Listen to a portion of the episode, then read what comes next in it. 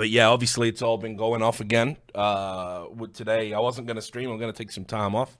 But um, nah, there's too much shit going on because we got all this stuff going on about fucking Kotaku now and fucking Deadspin, and the journalists are just straight fucking wild. And again, like I do not even understand it. I do not understand the premise of what we're talking about here, right? Uh, uh, like, okay, for those that don't know, and I'm gonna we're gonna get into details. I'm gonna give you a whole big thing, but just so right at the start of the stream, we're all on the same page. What happened was there was a, a, a venture capitalist group uh, bought out some basically the the Univision kind of portfolio. So you had stuff like you know Kotaku, Deadspin, these websites, right?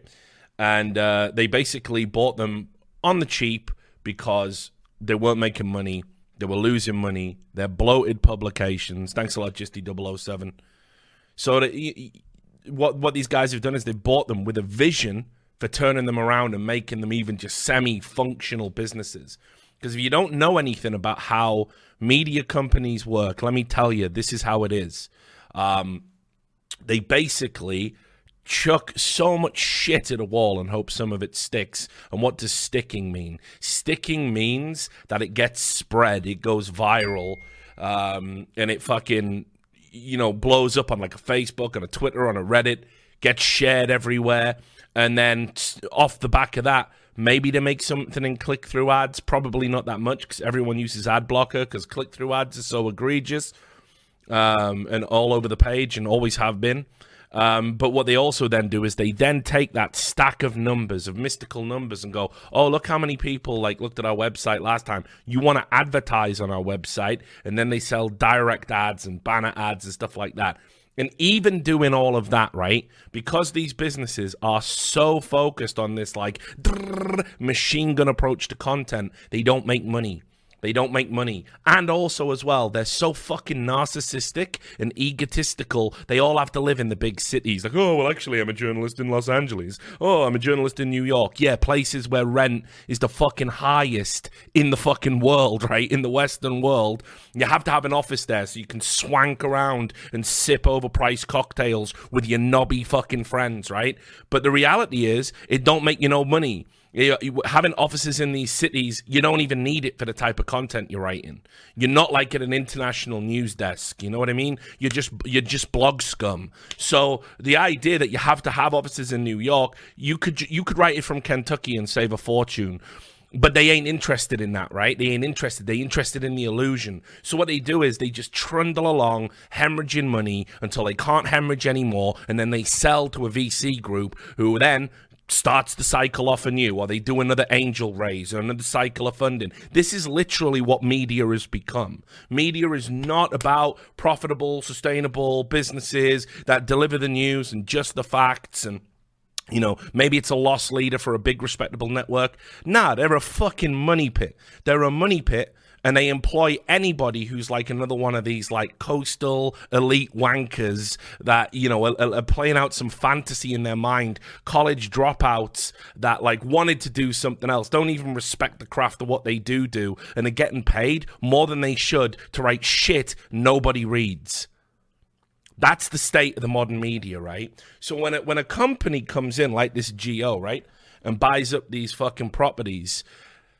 they're, they're either one of the bad ones and they're going to propagate the cycle or they're going to put the foot down and they're going to be like, listen, this can't go on. We employ like 150 fucking journalists. Not one of you breaks any news. Not one of you has any sort of like inherent merit um, just in, in, in your work. It's just like you come to a pitch meeting and say, Has anyone noticed that Mario has a sexy ass? And then you write 1,500 words about that. Nobody reads. Like, nobody reads. Nobody cares. Nobody cares that you jerk it to video games. Feel me, fam? No one cares. Like, your work is garbage. It's garbage. And you've been doing it for years, and somehow someone's paying you for it, see? You know what I mean? So you've already been lucky. You already been lucky. You already made a living producing nothing of value. That's incredible. That's incredible. That's like the luckiest shit on planet Earth to be able to produce something of no value whatsoever and not just make a living off it, make a comfortable living off it in one of the fucking, you know, most expensive cities in the world. and you got the nerve to talk about how hard it is and how tough it is. You know what I mean? You want to come meet my man? You want to come talk to fucking plumbers?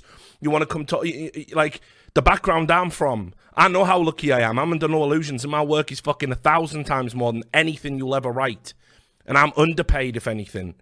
But I'm never going to bitch about it or cry about it. What I produce has value. That's that's, and I sleep fine about it.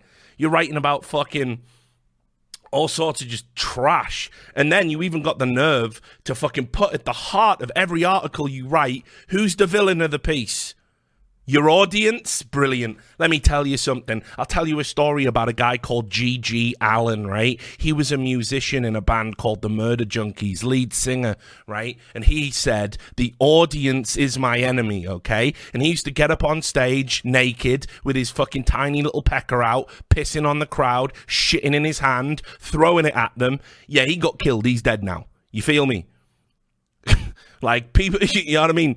Behavior, right? Like, nobody remembers who he is. He's just some crazy cunt. They made one documentary about him. People hated him so much they were using him as, his corpse as an ashtray for a day.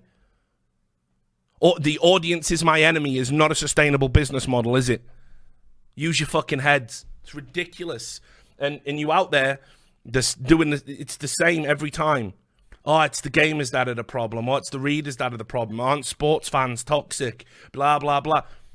That's your bread and butter. So you got to make a decision. You're gonna have the right stuff they like, or if you can't, uh, or that's a value to them, and if you can't handle that, just go do something else. What you're gonna sit there for and try and change the entire system? Oh, they'll come round. I'll tell them they're cunts, and they'll come round to my way of thinking eventually. Who do you fucking think you are? Like, what mad fucking ego trip are you on? That'd be like me turning my stream on every fucking night and saying, "You're all fucking morons. You're all morons. Now donate." It don't work like that. It don't work like that. I mean, you know, I probably do do that. But I've earned it. it's, it's, it's absurd to me. So, anyway, just so you understand, before we start getting into the history of it and start looking at articles, I'm just because I'm just free ranting at the start of the stream while more and more motherfuckers get in here. The the reality is this, right? Uh, this this VC, uh, this VC group told Deadspin, which is uh, their sports website, like, listen, guys, stop writing about politics. And the journalists went, no, we're not going to do that. And then they got laid off. One journalist in particular tweeted out, just got fired for not sticking to sports. And it's like, okay, I need you to understand that first off, if I get hired to do someone's roof and they come back and I've done the garden, I ain't getting paid. Do you understand that? They're your bosses, they're your employers. They tell you what content to produce. You don't want to produce their content? Go work somewhere else. It's that simple. I can't believe I've got to explain it to people. I can't believe I have to explain just the basic employer employee relationship to journalists because you've been living in fucking la la land. You on cloud nine with your shit. You think that you can just do anything as like some loose cannon and if you get a few retweets it's all going to fly. No, let me tell you why they want you to write about sports. Point 2, the same journalists that were complaining about having to write to write about sports were going, "Yeah, but when I say orange man bad, everyone clicks on that. It's the most traffic that that we get." Okay. Let's follow that through logically, right? More people click on porn than they probably click on Orange Man bad. So why not just start fucking sticking some gate porn up there? Do a little home video, you know what I mean? Nah. It's about audience cultivation. It's about audience cultivation. They every time you write Orange Man bad, the regular fucking sports fan that's just using sports for escapism, they go there and they go fucking hell this again, and then they don't come back. See, but the Orange Man bad person they got an abundance. So yeah, they click once, but they only click in when you say an orange man bad. So your choice now is to write about no sports at all, right? Or just write about whatever's popular. What the Deadspin owners want to do is bring sports fans back to Deadspin. They ain't doing that with the shit you're writing because it ain't about sports. I shouldn't have to explain this, but apparently I do. Journalists are that fucking entitled. They think they're entitled to a job working for a sports site, writing about politics or writing about whatever comes in their head that morning when they're having their fucking toast. It, it's it's nonsense. It's absolute nonsense. And and and the fact that you all sit there and you don't get this and you like you legit do not understand it it, it, y'all need to be fired. Y'all straight up. You all need to go back to the fucking streets, right? You all need to work some real jobs. You need some office jobs, some corner jobs, some fucking retail jobs. You need to start serving some motherfuckers some coffee. Because let me tell you, right? When your boss says, oh, we're a coffee shop, you don't turn around and go, yeah, I ain't really feeling coffee today. What if I just serve every motherfucker that comes in orange juice? It's a Starbucks, sir. Do you want the job serving coffee or not? It's that fucking simple. I don't care about your input. I'm your boss. I own this fucking building that you're in. I'm signing the check you're cashing. Do you want a roof over your head? Yeah? Then you got to do what the fuck I'm telling you to do. That is how it works. Journalists think it don't apply to them. It's just us. Just us who have to live like that. Fuck me. And then you have the audacity. Anybody tells you, yeah, maybe you should just learn the code you go fucking nuts. You're cancelling motherfuckers left and right, forcing people to have to get other jobs, sometimes never be able to work at all because you dug up a 13 year old tweet. Somebody says to you, hey, maybe your industry's fucking rotten to the core and you should learn to do something else. And you cry your fucking cronies on social media and get those guys banned. It's no wonder people fucking despise you. It's no wonder people like me have to fucking hide what we do for a living now. I can't tell people I'm a journalist.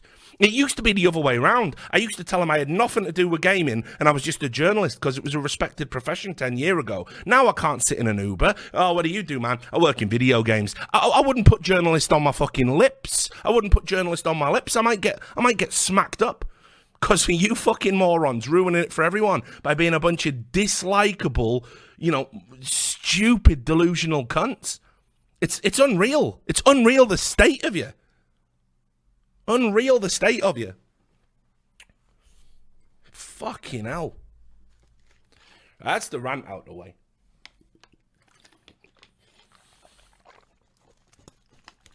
We didn't watch Bone Tomahawk in the end. We watched, uh, she hadn't seen Reanimator, so we watched Reanimator and we watched Slither. You know, two just fun, throwaway classics. I'll hit it with the Bone Tomahawk uh, later. Yeah, I seen I, I, I, seen it, man. I seen the Deadspin Twitter feed. I'm gonna bring it all up. I'll show it to you. But um, anyway, let's just get into let's get into some background, right? So, uh, where where should we start if we're doing it chronologically? Uh.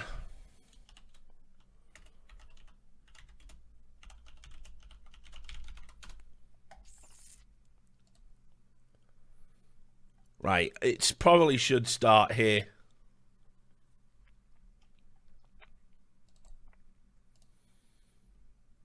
So just to give you all like the background on this sale, right? We can leave the Russian dude uh, back there, right? So this is what happened, right? Univision um, ended up selling up uh, the whole Gizmodo Media Group and the Onion, um, right? And they formed a new company called G/O Media. This was in April this year. For all of you that don't remember, um, the Gizmodo Group like was was uh, you know hemorrhaging money for a while. Um, you know, Univision, I think, had already picked it up as well. It wasn't working out for them as a purchase. So they ended up buying all the websites in their portfolio, which are like, I mean, they got some websites that pretty understandable if you know just to look at the fucking you know reality of it as to why they're not profitable you got kotaku i mean i'd be amazed if kotaku was making money i'm going to show you something that really suggests they ain't in a bit um but you know they have they've gone from being a publication that was very i mean you know it was clickbait a lot of it but it was still pretty prominent in the space.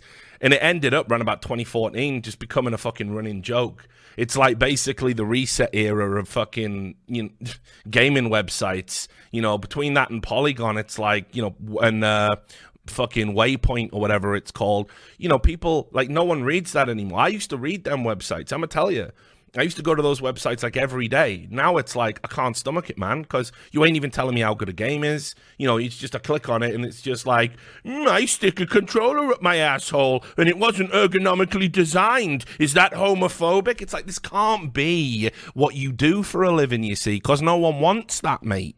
Don't you get it? It's supply and demand. The average gamer don't want to stick a controller up his ass. The average gamer just wants to fucking know, does it sit nice in my hand? Not does it slide into my hoop? But that's what you're writing about because you want to be like counter edge lord or something and you think people are going to pay you for this? You think people are going to fucking roll up and be like, "Oh, this is we'd never thought of this before. How innovative! Sticking things up your ass and writing about it. Here is a check. A Pulitzer is coming your way. We have a new category in, in the Pulitzer Award. Uh, yes, best piece of writing relating to anal insertion. You're a genius." No, it don't work like that. It's garbage. It's garbage, and people know it's garbage, and we're sick of the garbage.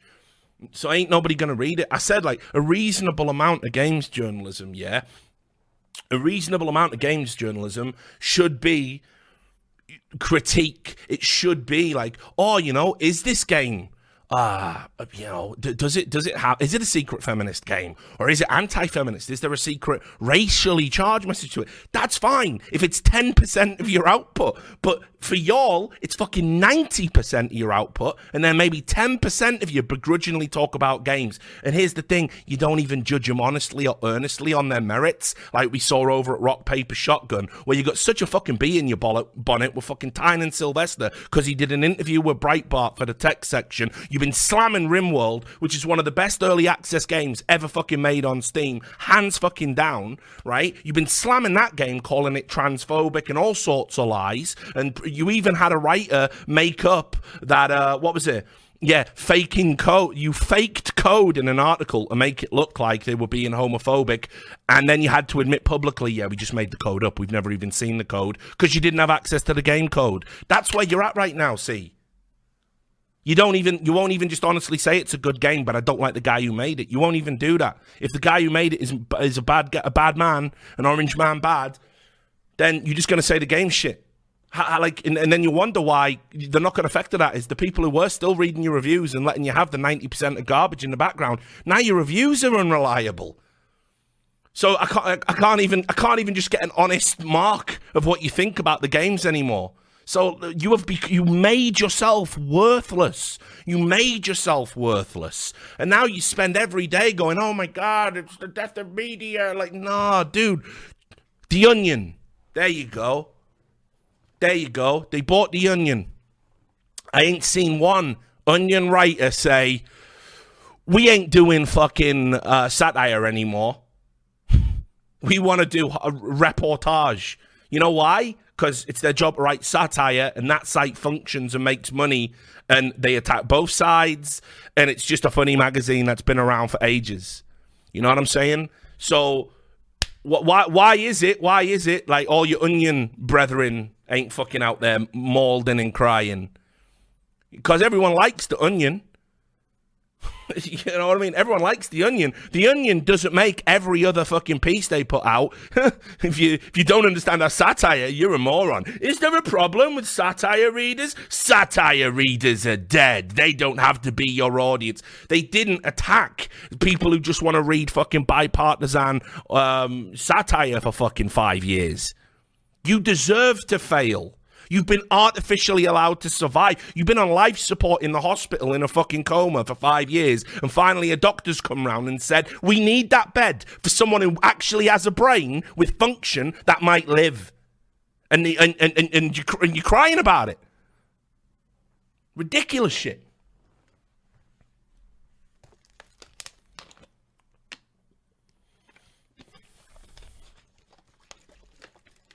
So, anyway. This is this is the sale that they did uh, when they created uh, G/O Media Incorporated.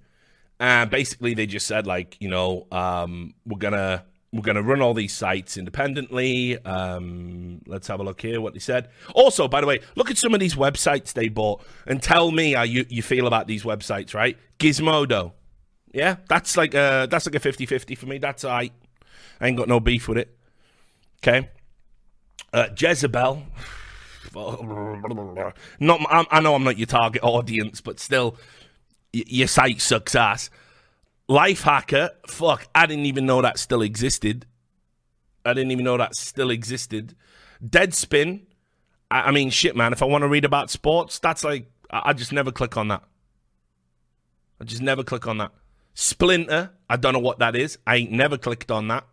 The Root, that website should just change its name to fuckwhitey.com and we'll just get that over with right now because it's it's just everything's fucking racist and evil. Like you can't even enjoy fucking Game of Thrones or nothing without it meaning like you some secret fucking racist or whatever. Kotaku already talked about it. You've been in a downward spiral for a long time. Earther, no clue. And Jalopnik, which I think I stumbled across one time, but I couldn't even tell you what it writes about now off the top of my head right? The Onion portfolio includes The Onion, funny, love that. Clickhole, funny, love that. AV Club, good site, read that. And The Takeout, ain't never read it. So you can see, like, the Onion side of the media was actually doing, uh, you know, good work and doing good things. Rest of your sites suck balls. You should have bought these, stripped all the fucking user data off it, and just fucking tanked them. Save more money. Make it, you know, sell those leads to someone. Yeah, Clickhole and Onion are owned by the same folk. Yeah, it's the same thing. Um, so it's just it's just insane. But anyway, they bought it and said today's announcement is the culmination of a very thorough process as part of Univision's broader strategic realignment and return to its core strengths in Hispanic media and marketing, said Vince Sadusky, Chief Executive Officer of Univision. Our aim from the outset of this process was to sell these assets as one, and we are pleased to find a terrific buyer in Great Hill Partners that is committed to growing these properties. We are grateful to our colleagues at GMG and The Onion for all of their high quality journalism and achievements as part of our company, and we wish them and Great Hill Partners tremendous success. This opportunity comes at a time when the entire digital media category is beginning to be recognized again for its unique ability to meet the diverse content and delivery needs of consumers and advertisers, said digital content industry veteran Jim Spanfeller, who is going to lead G/O Media. If I remember right, Jim Spanfeller is the guy who used to, uh, he, was he was the CEO of Forbes or something, I think. He worked at Forbes, I'm pretty sure. As the largest player in our space, G/O Media is in an ideal position to capitalize on this dynamic, and I'm excited to collaborate with a great team that boasts an individual track record to further expand our reach, add value to our advertisers, and enrich our visitors' lives. So, right, let me just tell you, cutting through all that corporate speak right there, when they said this opportunity comes at a time when the entire digital media category is beginning to be recognized again for its unique ability to meet the diverse content delivery needs of consumers and advertisers, what he's really saying there is we've got a portfolio, we've just bought a portfolio of websites that have all pretty much gravitated to producing one type of content. I'm ignoring all the onion and all of that stuff. I'm talking about all the websites they got from the um, GMG portfolio. Because seriously, if I clicked on any of them websites right now, what's on the front page ain't going to be about what the website's about. It's going to be some Trump bullshit. Fact. It's just going on. I could do it now as an exercise. Y'all want to do it now as an exercise? Let's just do it. I'll, fuck it, I'll do it. I'll prove. I'll prove the point. It's a live stream. It don't gotta be. It don't gotta be scripted. Right. Let's just do it. Let's let's do some analysis. Right. So in order, I'm gonna copy all the names as they are written out there. Let's just see what type of content we got. So we need to start with Gizmodo.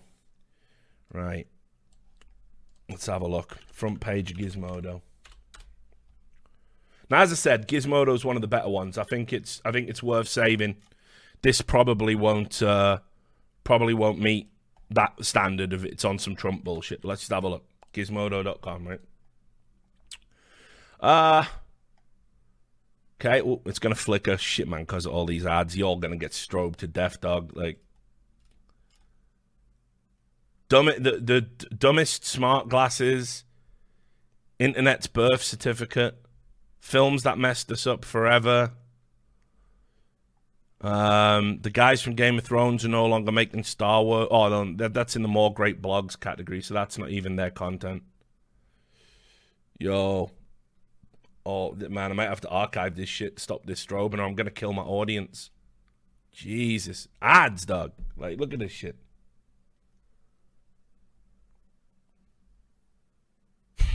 it's mental. Fuck it.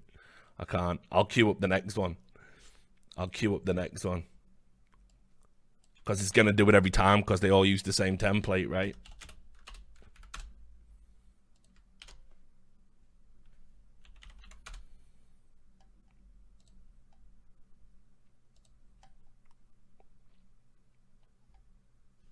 How we doing? Has it stopped? Okay. Facebook sues Israeli cyber weapons firm. Five backcountry backpacks to keep you safe in the wild. Exploring the future modular TVs. Breaking down the Mandalorian film trailer. Video sponsored by Best Buy. Counter Strike. You know, it's all good actually. Perfect Halloween costumes, a projector mask.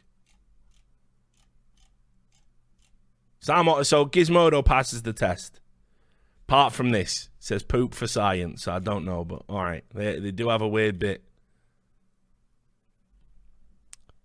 Watch out on Pornhub, yo. They they filming you. They filming you and blackmailing you. Uh, okay, let's take let's take out Jezebel if I can. It takes too long to even archive this website. I, I feel like maybe just taking a screenshot's where it's at then, because I, I can't I can't just strobe you to death.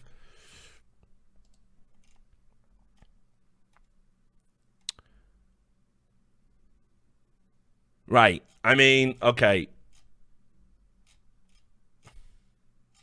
Uh, this is this. Here we go. Oh, see, it's straight on a Trump ting. It's straight on a Trump ting, Jezebel. I'm gonna just bring it up for you, right? Should we all have a strobe together? Watch these ads load.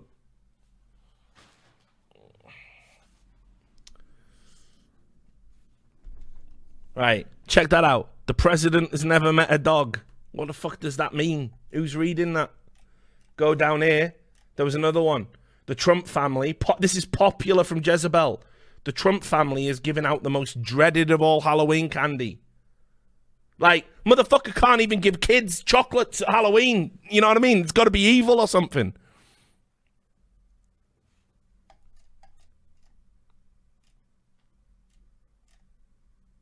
I don't even I don't even know. Like that just says cry time. Let's not today, all right.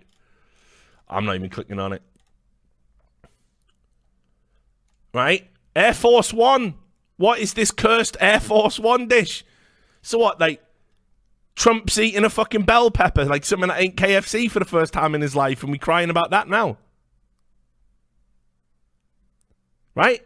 Now listen, that's three Trump stories right there, just without even really digging into it and getting into like, controlling and effing and stuff, right? But wait, so let's just see, right? What what is Jezebel meant to be, right? Like,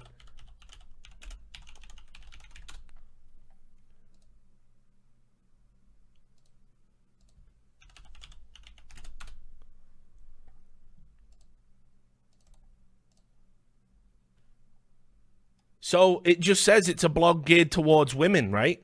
That that's how it's literally described here. Jezebel. It's a blog geared towards women under the tagline Celebrity Sex Fashion for Women Without Airbrushing. What are you writing about Trump and dogs for then? Is that like the specific woman issue that I missed? What are you writing about bell peppers for with faces carved on them? What, what, why, why are you talking about Trump giving out candy? Where's, where's the women's interest in any of this? Do you see what I mean? It's just garbage. It's just throwaway fucking garbage. Just people writing about whatever the fuck they want, throwing it up on a website with no editorial concern, and then they wonder why, like, the people who actually own the fucking websites are going, "This is shit. This is garbage." Sorry, that's one down. I'd get rid of that site tomorrow. It's fucking trash. It's absolute trash. Um, right, what's the next one? We got oh Deadspin, of course. Well, we all know about this. I mean, this is easy. This is like shooting fish in a barrel anyway. Like, I could just show you their Twitter feed. I probably should. I'll get that ready.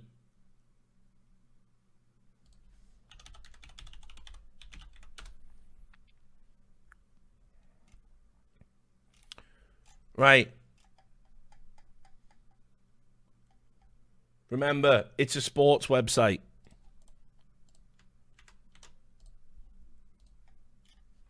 First, what? Oh, what? Wait, who's that man with the orange skin? Who's that man?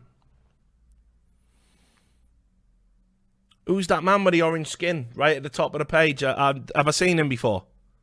Who's he? Who's he like? Right. Oh, um, yeah, and Strawbus to death as well. Thanks. Thanks for the ads, homies. At least there's like fewer ads on Jezebel, I guess.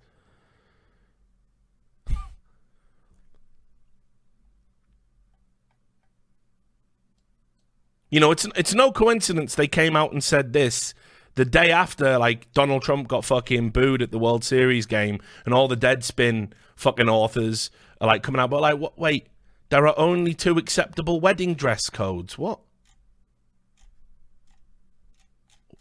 on a sports website. What are you talking about?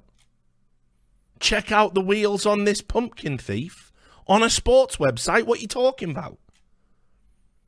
Nationals fans didn't stick to sports. So not only are you going to do an editorial about why it's good that Donald Trump gets booed uh, at, at, a baseball game, you're also going to write about him getting booed in a baseball game, reporting it as if it's like big news, like separate to the baseball game. Here's some sports. This looks like sports. But this isn't even what you're leading with. Oh, another one. Donald Trump gets booze, lock him up chance at World Series Game 5. Three, three articles on Donald Trump getting booed at a baseball game. Do I even want to click on more stories?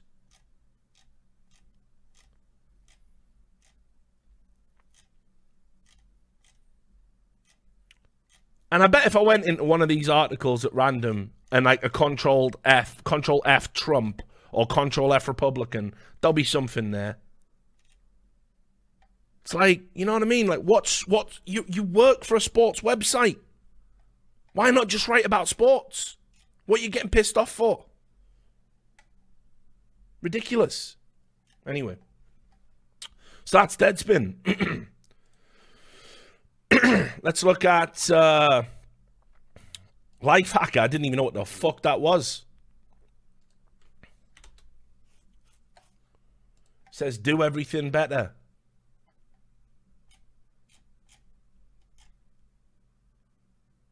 I mean, I don't know, like.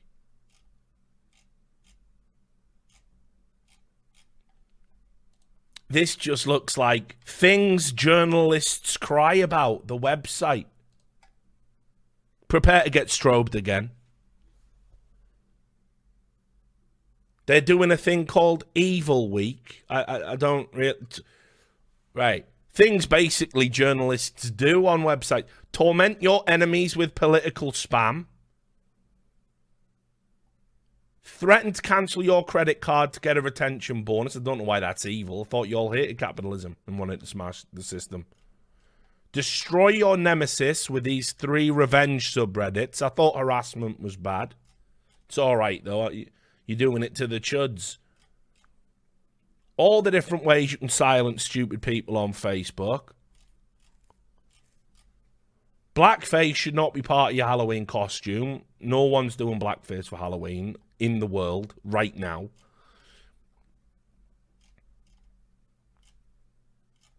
Like, just this is just trash. And how is it different? How is this life hacks? How is this like different to what Jezebel was publishing? Do you know what I mean? There's no like identity. When people ask you overly personal questions, just lie. Brilliant, great life hack, guys. I'm I'm there. Just lie. Perfect. You've you've cracked it. So I'd get rid of that. That's garbage. Like, there's no way that's making any traffic, right? There's no way that's making any money for anybody. Oh, you know what might work actually, uh, so we don't get strobed. What if I click on the things at the top? Do they have the do they have the link on Lifehacker to link to all the other trash websites in the portfolio? Do they do that? Here we go. So what was the next one I wanted? Slacker. Do you even do you even have that up here? You don't even bother. You don't even bother showing Slacker. Let's have a look at that Jalopnik. All right, here's Jalopnik. Oh, that's about. Is that about cars then? Is that what that is? I don't even know. Or is it like a? Must be cars. I couldn't. I couldn't give you any input into this, whether it's good or not. Don't know anything about cars. Don't drive. Fuck that. Right. So you got that. Right. The Root. Whew, this is a classic. Like, you know, you couldn't. You couldn't. Uh, you. You know what I mean? If you can't sell, fuck Whitey. you know what I mean? Like, you got something wrong with you. Obviously, people people love being told that they're racist for liking albums. Like, check it out. All the wrong people love Jesus is King. You know, Christians, I guess, right? Like, who else? Um,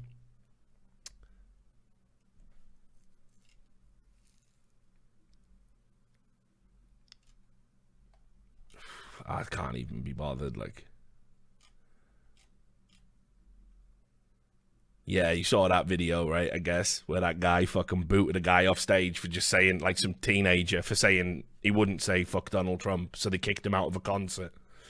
Yeah, praise be. That's fucking awesome.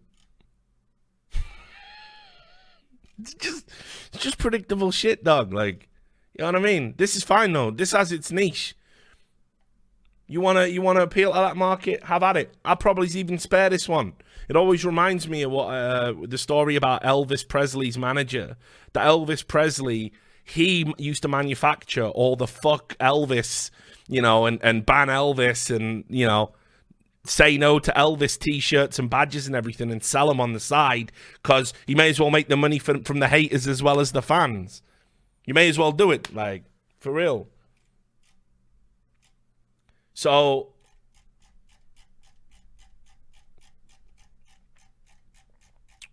So you got so I'd, I'd, keep this one around. So I think we got two that we'd save, right?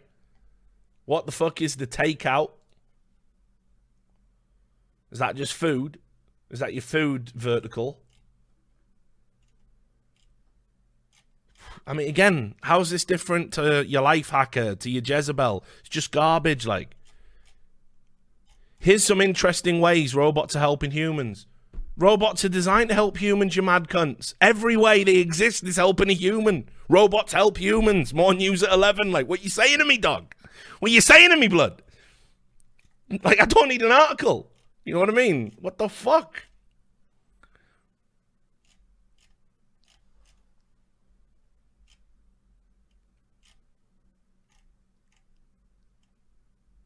How's this news? Amazon Prime members get free grocery delivery. Ain't that just a commercial? Ain't that just you writing a commercial? Right, whatever. Which one? Meet the robot changing the way we communicate. Is that a Wegman goes to Wegmans? I don't even I don't even know what that means. Oh, the influencer one? I didn't even check it. Where we at? Is it down here?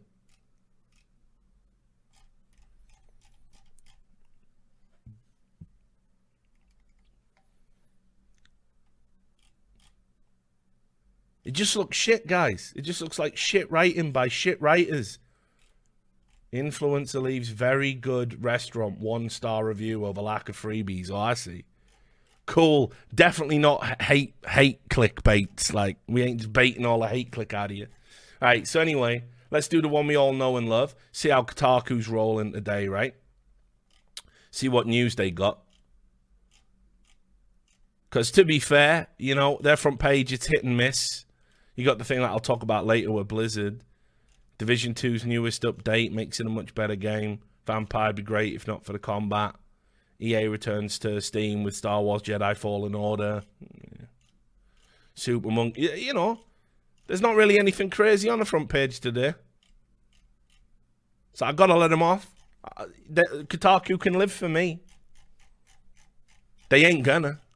but, but, you know, you just need to stop indulging your fucking worst writers and letting them write whatever the fuck they want.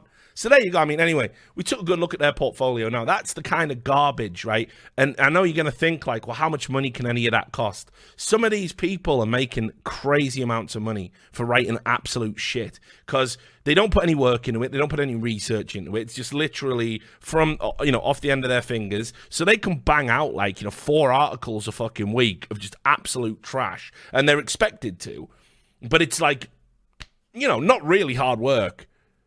Not by any stretch of the imagination. And that's what's going on. So anyway, let's just start with what. Right, I'll give you the the thing that like lit this torch paper.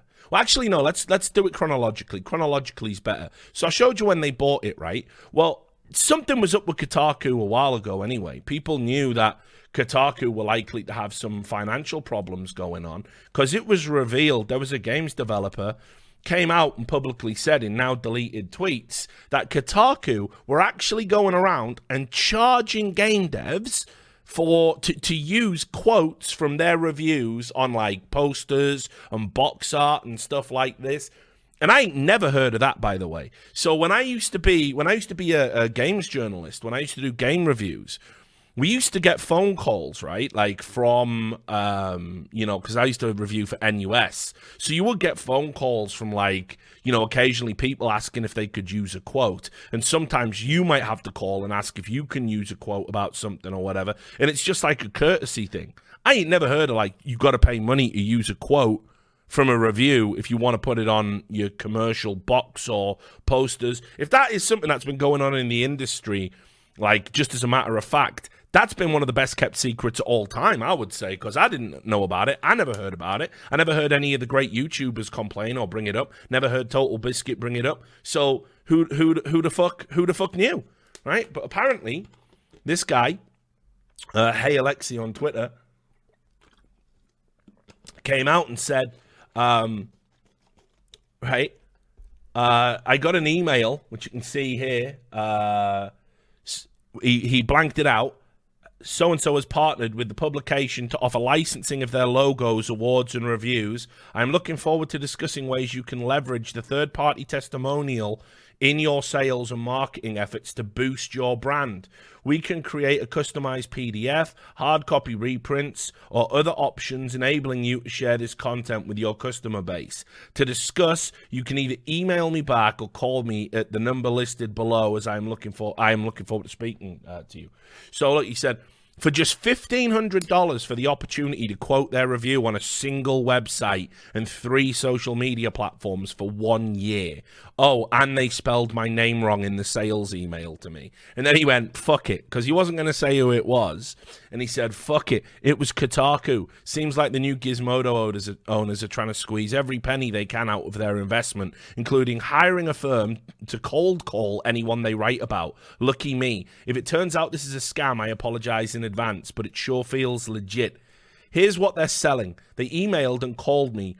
The email you can see is friendly enough, but what if I had already pulled quotes and used them? Are they saying I'm not allowed? Considering their review was bad, I never used quotes from it, but what if? Can you even imagine? You're an indie dev who got written up by thekotaku.com. You'd feel elated. You post the article everywhere. Then some dude literally phones you up and asks you by name and says, about that article, congrats. Now, what about the fee for quoting it?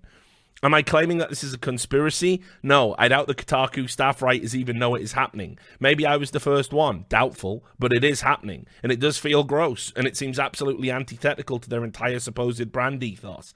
And I was going to just move on with my life. Like I said, the review was negative, and I don't even own the game's IP. But what if I did? I'd probably be throwing up uh, nervous about some lawyer sharpening their knife and coming for me and my $1,500 licensing fee for a quote.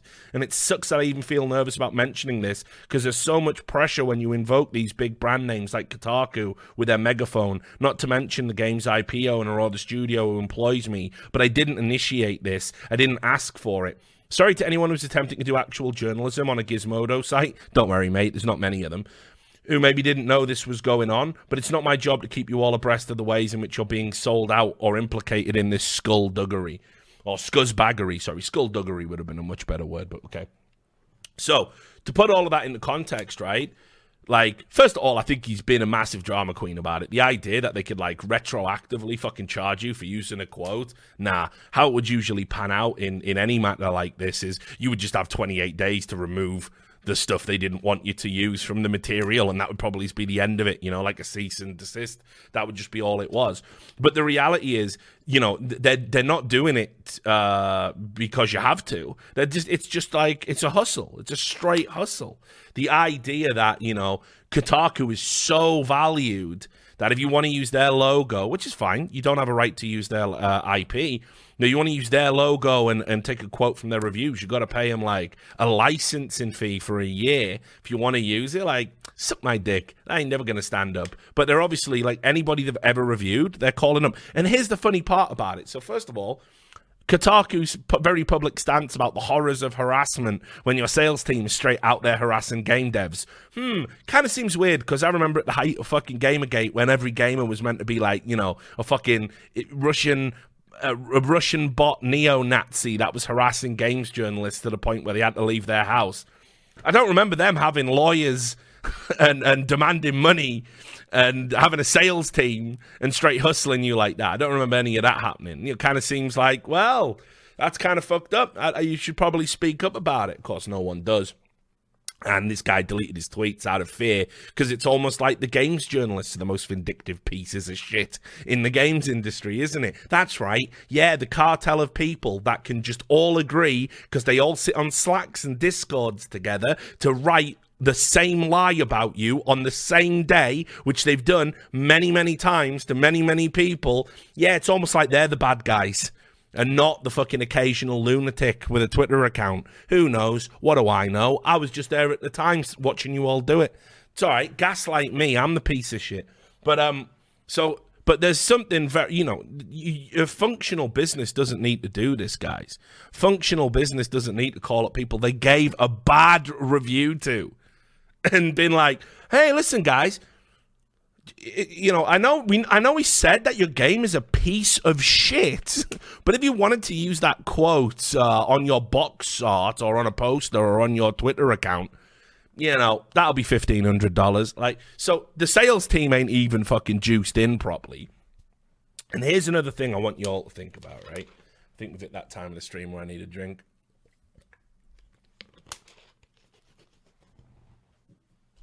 I want you to see if all of you incredibly smart people there can have a think, right? Have a think about what this would do to review impartiality. See, I want to see if anybody can think and, and come up with why this would be just a bad business model for the industry to begin with. Can anyone can anyone think why it's bad? I know some of you already figured it out. Can any of you be bothered to type it? Because I'll explain it to you, right? There it is.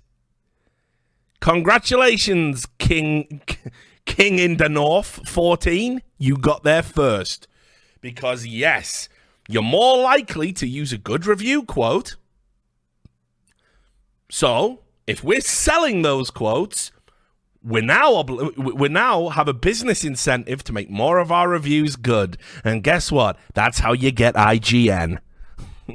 Where every game is a 9 out of 10 or an 8 out of 10. Nobody ever releases a bad game. And as long as they give us early access so we get a milk content out of it, we'll say any old shit.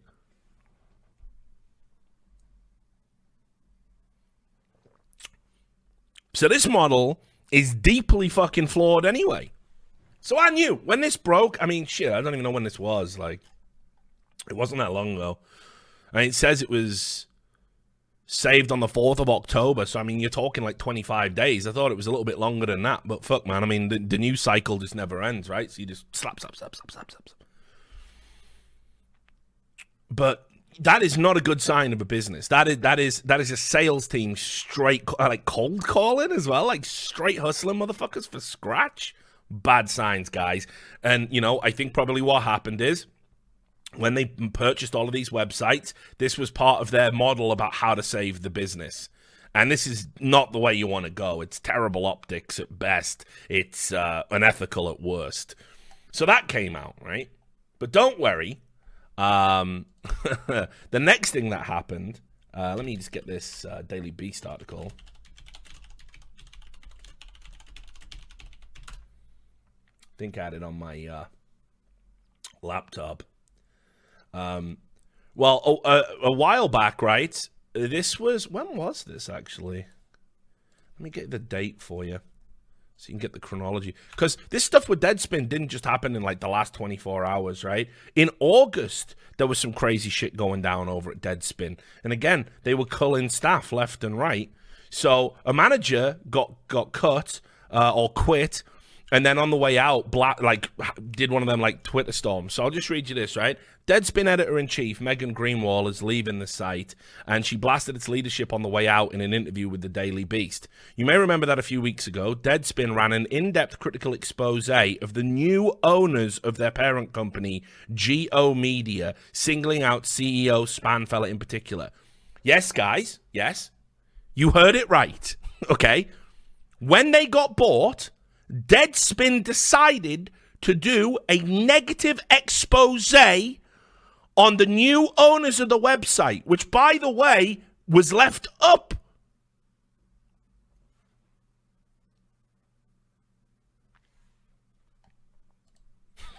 I've never heard of anything like it in all my fucking years. Never heard of anything like that. And this is what they all leaving out when they crying on Twitter today. They leaving all of it out, right? And saying, oh, you know, stick to sports, stick to sports. You were hostile from the fucking get go with the new owners. You antagonized them. Let's read some of the shit, by the way, in this article. Still up. Still up, friends. Let's go there. Right? This is how things now at work. Uh, this is how things work now at G/O Media. Get strobed, right? So in this, it talks about the previous owners and how it's been doomed, right? And how they, they take over. And this Jim Spanfeller guy, uh, the one from Forbes, I'm pretty sure. Um, and they, they start talking about how the guy is like uniquely unqualified to run the website. That's what this all is right?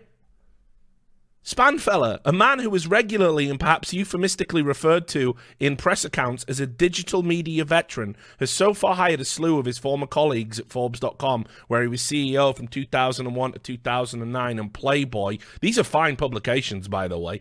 Uh, you could do a lot worse, where he was a senior vice president from 89 to 93. These include a senior vice president of marketing who last week wrote a baffling reader satisfaction survey for Deadspin at Spanfeller's behest. What's baffling about wanting to know if your readers are satisfied with your content, guys? Like, stop me if I'm if I'm being silly here. He actually wanted to know what your readers think of your work? What an asshole.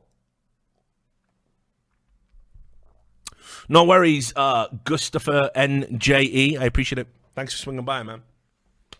Right? So it's baffling. It's baffling to these people why an executive would want to know if his customers essentially are satisfied. It's baffling. It's baffling. Um, a sales executive who sources say appears unable to give an effective sales pitch. How would you even print that? Sources say? I mean, you work at the same company, so like what? Internal sources? Previous sources? Like what sources? Again, just so you all know, journalistic standards, uh, you know, and I've probably let this slip a few times, but I own my bullshit because I'm not a delusional narcissist like these guys, right? Sources say isn't enough. Source, you know, sources who have worked with him in previous jobs, a source internally to fucking Gizmodo, you know, whatever it is, you have to tell me where the source is coming from at least. That's that's the minimal expectation of sourcing, right? And an editorial director who repeatedly attempted to kill the rep- reporting process for this story. Yeah, an editor in a new job at a website tried to stop you doing an expose on the people that just bought your website, which could have been pulled and you all could have been fired. Yeah, you know, editors have this thing like a duty of care, a responsibility, not just to the fucking readers, but to the staff, to the business. It's why editors have ulcers. It's why editors keep bottles of fucking bourbon under the fucking desk and start drinking earlier and earlier and earlier until they can't tell where the nights ended and the mornings begin. And I know because I've held those fucking jobs when you are literally responsible, not just for your fucking job, my precious, you're responsible for everyone associated with a website because no website, no jobs. And content is meant to be king and driving it. And you've got to get up every morning and know that. Why do you think I went to war with fucking Reddit? Why do you think I went to war with Reddit? Because they were deleting my shit. And every time they deleted my shit, that was quarter of a million views that weren't coming in, that weren't coming in for my fucking people. I weren't doing it for my ego. I was doing it so the guys that had kids would keep their fucking jobs. And that's how an editor needs to think. You don't criticize an editor for what's doing right for the publication. That's madness.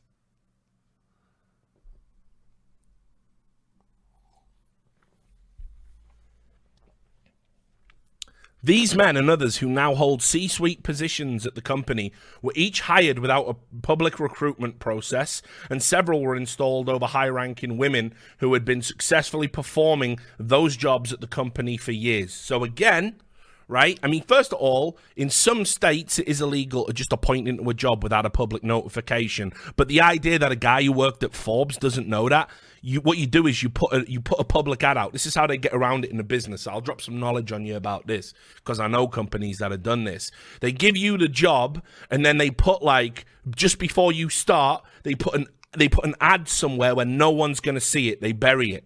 And then they go, "Well, we did publicly advertise it. It was on Craigslist though."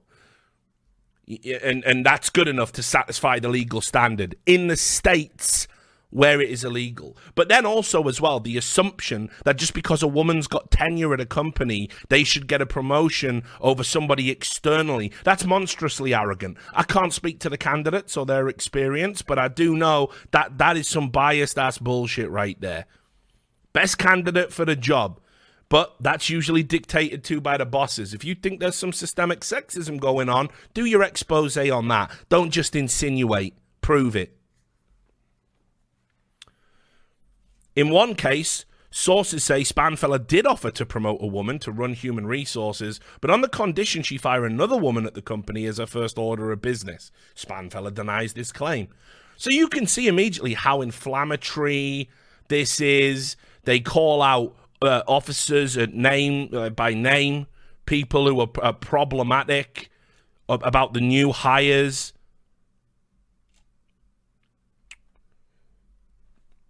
They complain about how Spanfeller isn't living up to his diversity and inclusion. Now, let me tell you, if Spanfeller was as bad as what they're saying, this piece just gets pulled. I ain't reading it to you now. You never see it. But again, just the just the monstrous delusion that it takes, right? Your company was going under. You weren't going to have a job. A company came in and bought the company that was failing to help you keep your job, and your first order of business is to sit down and write about what pieces of shit they are. Come on. That is some entitled bullshit. Like I can't get my head round. I can't get my head round it. Like that, that you're that entitled. You live that much in a bubble. So anyway, we'll get back to when the person that put this out fucking left. Um, because it, it, it's just it, I just had to show you that because that's how fucking mind blowing it is in and of itself. Like said, I've never seen that in in uh, my, my, history of journalism. Now, and there ain't nothing wrong, by the way, with telling the truth. If these people have stuff to answer for, but like doing it on the publication while you're taking their money, taking their paychecks, there's a little bit of, of hypocrisy there. Why not resign and then write this? If you want to be principled, you know that's that's just the journalist fucking credo, man. They just want to have their cake and fucking eat it at all times. So anyway, uh, Greenwell said in an interview with a Daily Beast media reporter, Maxwell Tani, that Spanfeller's email regarding that report was a factor in her decision to leave. In the email, Spanfeller said he was greatly concerned about the objectivity and core intentions of this piece. I think they're valid concerns because there was a lot of innuendo, a lot of insinuation, not a lot of proof, a lot of uh, de- defamation, essentially, without any substantial evidence attached to it. Um, certainly none that you showed and question the editorial standards of Deadspin's editors. Again, valid questions that I myself would be asking. You can't call me a corporate bootlicker, but this is just straight up reality. Like, what did you think was going to happen? The CEO alleged that the piece was pre written with its conclusions and that any responses he would have given would have been merely window dressing. While he did not specifically name any individuals, Spanfeller singled out both the Deadspin reporter and the editor in chief. I'm making the gamble that Deadspin will be better off once the team leader is someone the leader of the company wouldn't feel the need to smear in front of 400 people, Greenwell said. Greenwell said she's heartbroken about having to leave. I've been repeatedly undermined lied to and gaslit in my job. I mean, again, these guys only bought it in April. Like, how much can they fucking do you? Another factor in her decision to leave was the concern that leadership refused to guarantee editorial independence for Deadspin and asked for the site to stick to sports. This is in August. The Daily Beast and the Washington Post received a statement from editorial director Paul Maidment that said, We are laser focused on serving Deadspin readers sports and everything related to sports. Our former editor had a different vision, and we wish her well in future endeavors. Thanks for the $8.40 Punxsutawney Phil. Thank you, sir.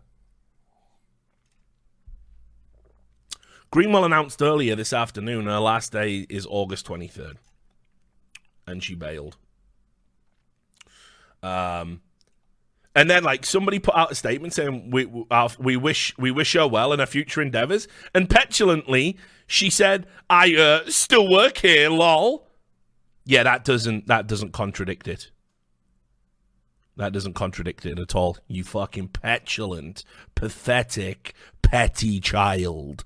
It doesn't contradict it at all. I wish you well in the future, but I'm here now. Yeah, it's not the future then, is it, you dumb bitch? What the fuck you talking about?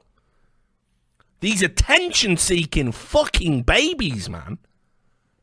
They're gonna talk down to you, call you a fucking man child. You fucking real?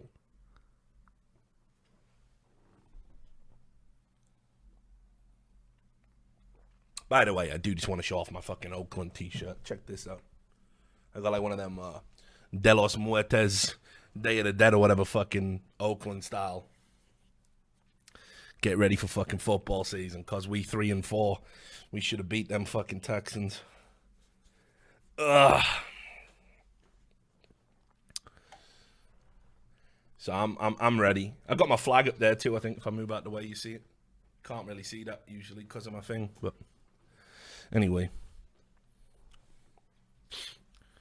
So this stick to sports thing, by the way, it ain't new. It ain't new. They were told in August, bare minimum. New ownership, new plans, right about sports. This is true. I'm a, let me see if I can dig out this study I found when I was doing about it.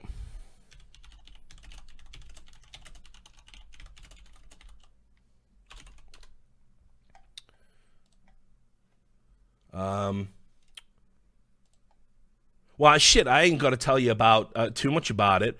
You remember? You remember? Um, there was like loads of people walking away from the NFL because they were sick about the whole kneeling thing. I think that's dumb. I think that's stupid. I think let people kneel. You don't even need highlight it or make it a thing. But people were sick of it. People, a lot of traditional sports fans, right? You work all week, you hustle, you break your back. It gets to the weekend. Do you know what you want to do? You want to get in your fucking recliner. You want to get in your big old lazy boy, your beat up old chair that it looks like shit. It don't fit none of the furniture in the room, but you've kept it every time you've moved. It's the one surviving piece of furniture every goddamn time. You had it like 10, 15 years, and it's just so goddamn comfortable. And you kick it up, you put that fucking switch there, and you get into a recliner mode, and you get a fucking cold beer, and it's got one of them handles there, and you fucking put it in, and it's it's fucking Sunday it's Sunday, the holiest of fucking days. While all them dumb motherfuckers are at church, you got your own church here in your living room. A big screen TV and fucking 12 hours of fucking sports. And I can just forget about the world for that 12 hours and just melt into a world of numbers and QBs and, and fucking you know, yardage and, and injuries and fucking, you know, see how the league's panning out. And I got to get up tomorrow, uh, so I can't have too many beers, or maybe I do go to work with a bad head, but I got it right. Like, this is my day. This is my fucking day. People want that, you see. Sport, the average sports fan is that guy who works hard, breaks his fucking back, and just wants one day without the kids screaming, without having to go to a fucking yard sale or a walk or a picnic. You know what I mean? Like, or go go meet the family or whatever the fuck it is. Like, just one day, a sacred day where we can just tune the fuck out. It's the only way to stay sane in a world that is just fucking grinding you down six days a week. Do I get half a day? Apparently, I can't have half a day Journalist says so. I want to click on a website and just read, like, you know, how did Tom Brady do? I missed that game. I was out. I was asleep. Fell asleep in my big comfy chair because I didn't get much sleep on Saturday because I was playing with the kids. Can I just have a read? Can I read a match review? And right in the middle of the fucking match review, well, we all know Tom Brady's problematic because of his relationship with Donald Trump. And actually, the Patriots were one of the few teams that did agree to go to the White House. And there's pictures of Tom Brady in a MAGA hat there. And you're like, fuck, no, no, not today. You got six days to beat me down with your bullshit. Can I get Sunday? That's sports fans, you see. That was the whole reason why the fucking whole kneeling thing was pissing people off. It wasn't even that people disagreed with the position. And they remember, I'm saying they're stupid, right? But they didn't disagree with the position. They just didn't want it there at all. You know, because it's like it's meant to be the thing. It's meant to be the re- retreat, the escape. If you don't fundamentally understand that, you probably shouldn't be in a you shouldn't be a sports writer. You shouldn't be one. The end. You want to write about politics? There's a fucking queue a mile long of fucking deadbeat dropout hacks who just want to fucking lie because they think it's heroic to lie now. Go join them. Hit the fucking bricks, man. Or if you want to stay and give me an insightful piece on why Aaron Rodgers is fucking overrated, or you know how it was the Chicago Bears managed to fucking throw that game, or what? Write it. I'll read it. I care about that shit. I want to read that shit.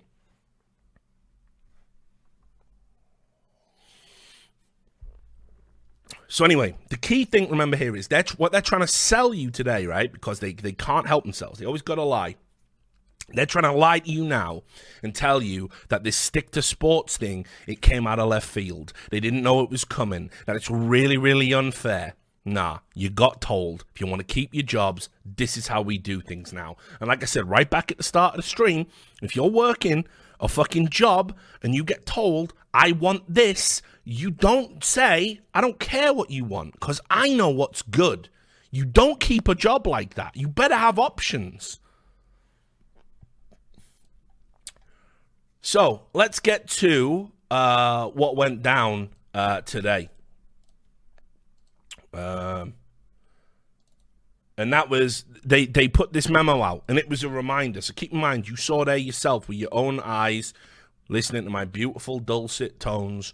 They were told back in August, but now they got a leaked memo, right? The leaked memo came out today because all the staff are getting uppity and they're outraged because one guy got fired for not doing his job. So here it is in the Daily Beast. G/O Media tells Deadspin uh, staff in leaked memo stick to sports. Deadspin's new bosses have ordered uh, have issued an order to the website. Look at the language as well, by the way. Look how biased it is. Like it ain't the military. they ain't issuing an order. They're telling you how to do your job. They're your employers. Employers don't issue orders. You know what I mean? Like that's a military term. They're trying to make it sound like it's really unfair and it's a really harsh environment. Yeah? Do not cover anything other than sports. In a Monday memo to staff, G/O Media editorial director Paul Maidment told the employees of the site, which primarily covers sports, but also frequently writes about media, politics, and culture, yet frequently off the books, which it shouldn't be doing because it's a sports vertical, to abstain from stories that do not have an explicit link to sports to create as much great sports journalism as we as, as we can requires a 100% focus of our resources on sports and it will be the sole focus. Deadspin will write only about sports and that which is relevant to sports in some way. Now guys remember, this is a channel where every day I get up and whenever I stream, what am I doing? I'm raging about corporations and the lies and the bullshit and the fucking spin and how they're all just money grubbing cunts and they just want to fuck you over and they'll tell you anything to get your money and they'll pretend anything to get your money. Like Gillette, hey, let's do it. Can we make money by saying men are all shit inherently? Yeah, let's give it a try. Whoops, we're not so woke. We've got the word Gillette plastered over women's asses at Formula One. Whoops. We're talking about children having a better time. Our parent company uses child labor. Whoops. Well, we'll just have to do an ad saying, sorry, guys, men are great, and you'll all come back because you got a fucking five second memory span. I rage about that shit all the time. I rage about that shit all the time because I need my audience to know where I'm at, and I need y'all to know where you, I think you need to be at. You don't have to follow this prescribed. I'm not trying to solve all the problems of your life. I'm just trying to make you think about things, and most of you already get it. Some of you maybe don't, and it makes you think. Some of you, you probably think you're just an obnoxious, preachy cunt, and I'm out. All of that's fine. The idea, I got called a bootlicker today. I, we'll get to that. I got called like I was some sort of corporate bootlicker. It makes no sense. That critique doesn't hold up. So I ask you again to create as much great sports journalism as we can requires a 100% focus of our resources on sports, and it will be the sole focus. Deadspin will only write about sports and that which is relevant to sports in some way. What is wrong with that as a mandate for a sports website? If anybody can give me a fucking answer to that, I'm down.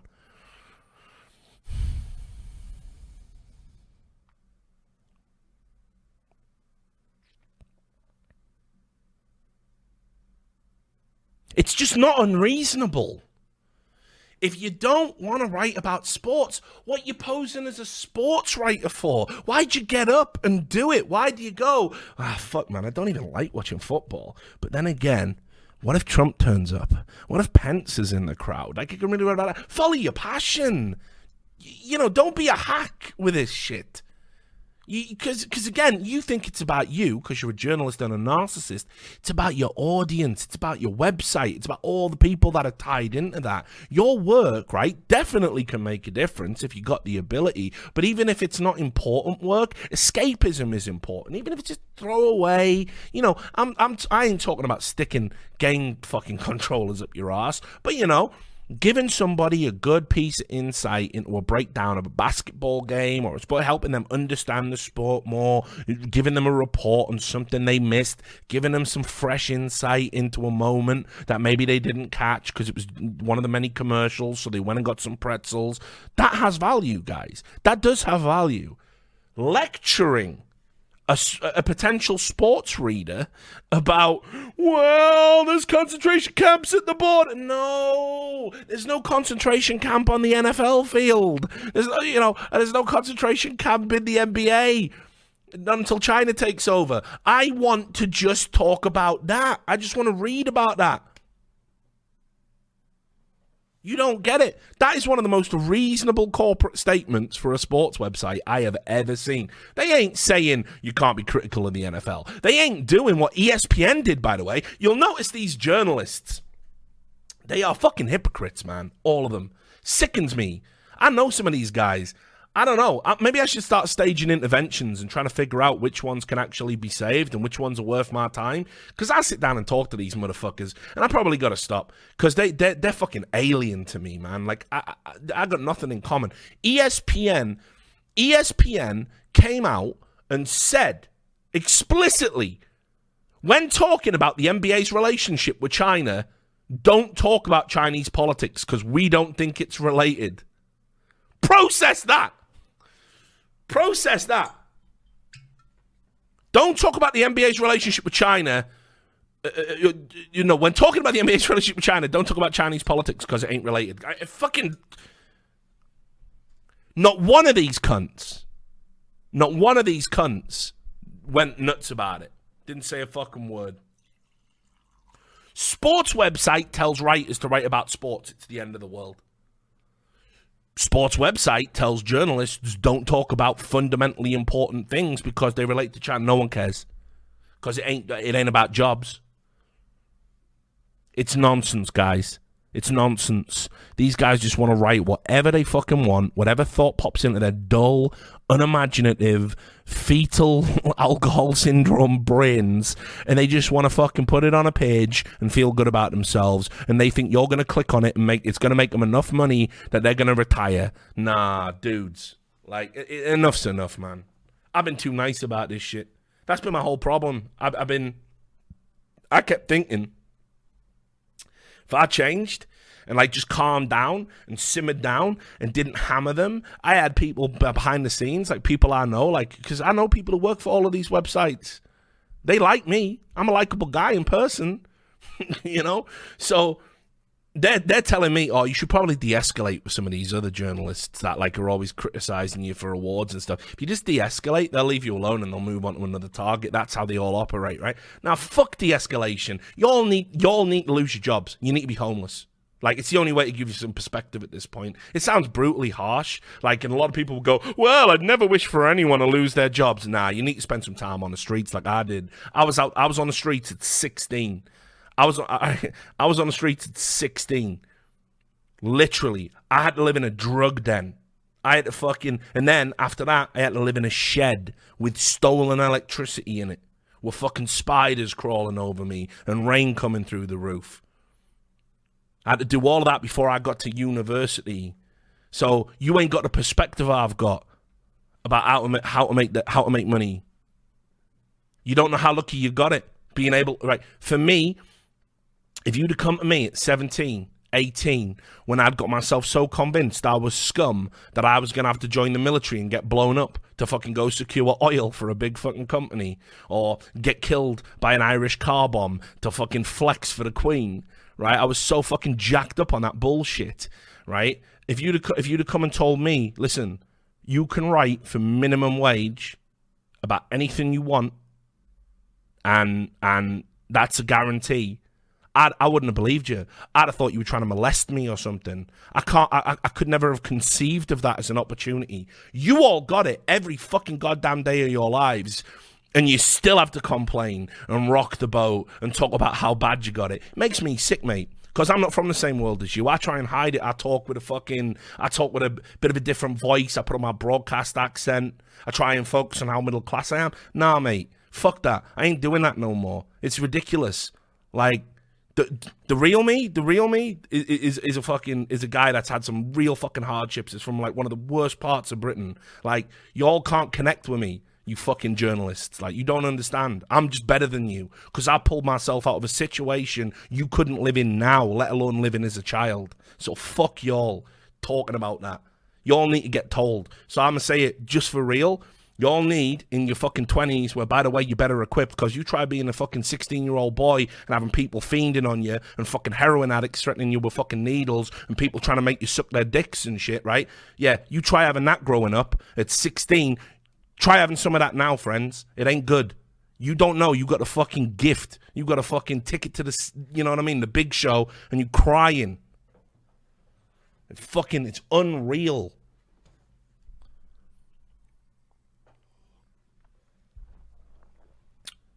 couldn't live one day of my life. Couldn't live one day with the memories of my life. And I'm telling you, you fucking straight lucky in ways that you cannot even conceive of. And you're gonna you you're gonna stand there and cry because a sports website tells you to write about sports. Like I can't I can't do this anymore. You need to spend some time living it rough. I hope you all get cut. I hope this website goes under, and I can, and I'll tell you this: no traditional sports website gonna pick you up. Deadspin was always alternative, always on the fringe. You ain't gonna go work at Barstool. By the way, you'll notice y'all call Barstool like evil, bad people. Barstool straight killing it. Barstool straight killing it, making money, no chance of layoffs. You can all do your little fucking joke about Dave Portnoy being a cook or whatever you have to do to get through. Barstool killing it, Deadspin going under. How you feel?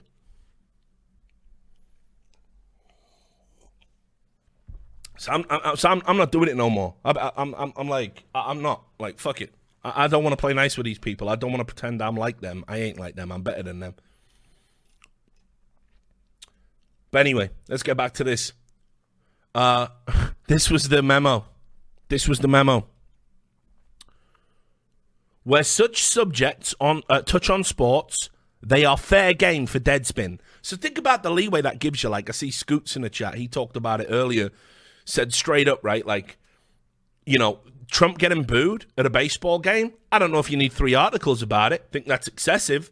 Uh, obviously, it's all the fucking Orange Man bad shit shoehorned. I don't need your thoughts on the Al Baghdadi killing because you're just a fucking, you know, wannabe fake sports journalist. So I don't know what insight you would have into the situation. Okay. But like, you could write about that. You could write about that. So is that not enough? They complained. Where such subjects touch on sports, they are fair game. Where they do not, they are not.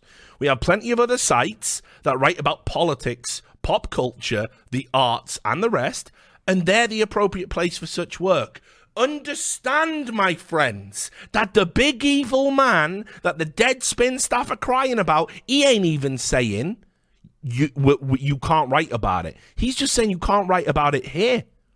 You could say, "Listen, bruv, I you know I ain't about this sports life. Can I get a transfer?" To one of the other websites where I can write about what I want. And he's going to go, yep, might take a while. Soon as there's an opening, we'll put you in. Can you write about sports for now? And you go, you know what? Yeah, that's a compromise.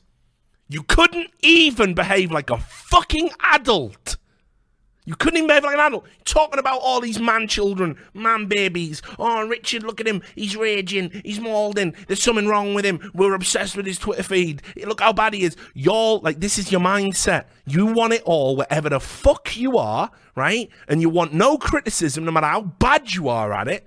And you want unlimited money, no fucking risk. It's pathetic, guys. It's pathetic. School's out. Digital media's dying. Your websites are dying. I'm going to tell you this, and it's the best thing you'll ever hear. Get used to cutthroat shit from now on especially with this law that's coming out in California that is going to cut freelance work to the bone. That's one coast down by the fucking way. You're going to move to New York? Good fucking luck. Learn how to fucking create value. Learn how to fucking last in an industry. You can't. I did. I did it by myself. I can never work again tomorrow. I got money in the fucking bank. I could start my own website tomorrow. Do you know why? People care about my shit because I got 15 years doing it and doing it right. Not one of you can say that. And you, th- you think you deserve it all laid out? Fuck you.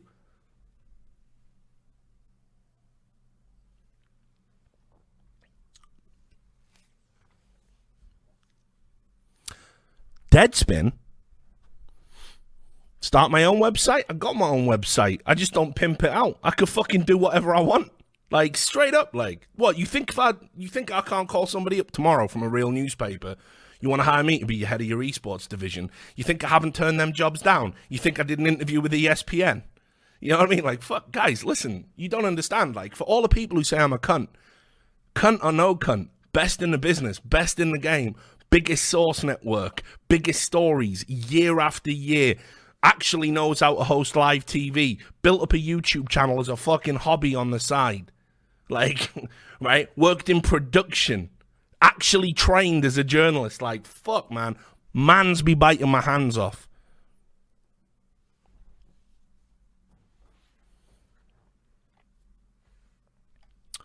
Deadspin has often featured important politics and media articles, often in a subvertical titled The Concourse, and has poked fun at criticism of its decision to write about other non sports topics even selling stick to sports merchandise on its site. Again, very good, isn't it? Y- your bosses are so evil, they let you antagonize them by selling stick to sports merchandise on the website where they told you explicitly to stick to sports and you refused to do it. And you mocked them by selling t shirts, stick to sports. Hey, King lad, I ain't better than you. I'm better than them. That's that's the difference. I ain't talking about you. I don't know about you. I know about them. No, this, this ain't this ain't a flex on y'all. I'm nothing without my audience. You think I don't know that? These guys don't know that. I know that.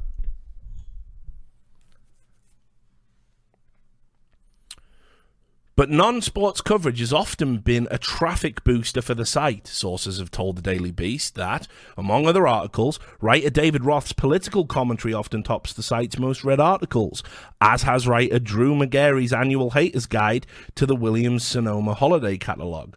So, again, we come back to this. If that work is so good and it's getting all them clicks, go to one of the other websites that writes about that. The problem you've got is you isolate the audience that comes to your website for sports. Isolate it. You you isolate them. They fucking don't want to read that. If they wanted to read that, they click on the website where that should be at. It's just that simple. I, it's, yeah, it's insane. It's insane. So let's go to the bit where the guy leaves. You're not even going to believe this. Like, you want to see some fucking maudlin, pathetic, like nonsense. Check this.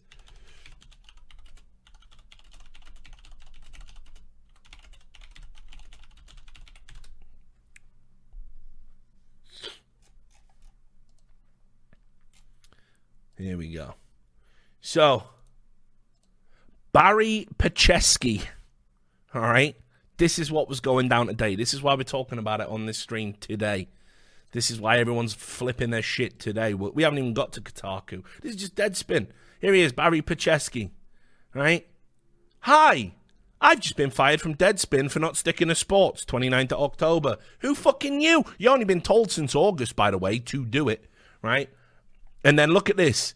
Pete Blackburn, right? Watch all these blue checks, and I'm going to show you where they come from. And look at the fucking self-congratulatory. Oh, it's tragic! It's tragic! It's tragic! You got told to do something specifically as part of your job, and you refused, and now there's consequences. What's the world coming to? The goober grapers are taking over. It's the most delusion. Like this will make you sick. This will make you sick. And yes, of course course, because he's a blue check journalist, yeah, look at that. He did tweet that 13 years ago. He did, didn't he? And he gets away with it, see?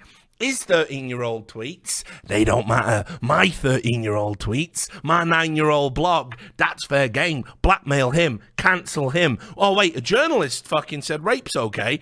Right, well, we gotta stand by that guy. Better stand by that guy. He's one of us. Don't you get it's a cartel? It's a fucking cabal. Don't you understand? You can't trust any of it anymore. It's rotten. We let these cunts come in and invite their friends and their friends, but they control information information. They control what you read. They control narratives. What you don't think one or two of them might start lying, and because they all love each other and they're all getting fucked up on the huff of their own fucking farts, you all don't think they're all going to start telling the same lies. That's what's been going on for fucking minimum five years. That was just me paying attention.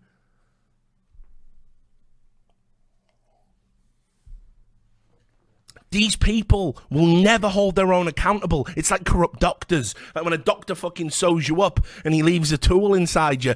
Ain't no other doctor ever going to come out and go, yeah, actually, I fucking saw that operation. He was out of control. He was drunk. I saw him getting pissed in a car park before he fucking come and done it. They never do. They pull rank. Every time a teacher fucking beats a kid, all the other teachers never saw nothing. Every time a priest fucking molests a kid, all the other priests are like, well, we don't know. Vatican swoops in, pays their legal bills, pulls them out sends him to the Vatican. Hell, I don't even know where he is. He can't even be deposed anymore. They actively cover up. They cover for their own. Journalists are no different. They're a corrupt entity. They're a corrupt entity.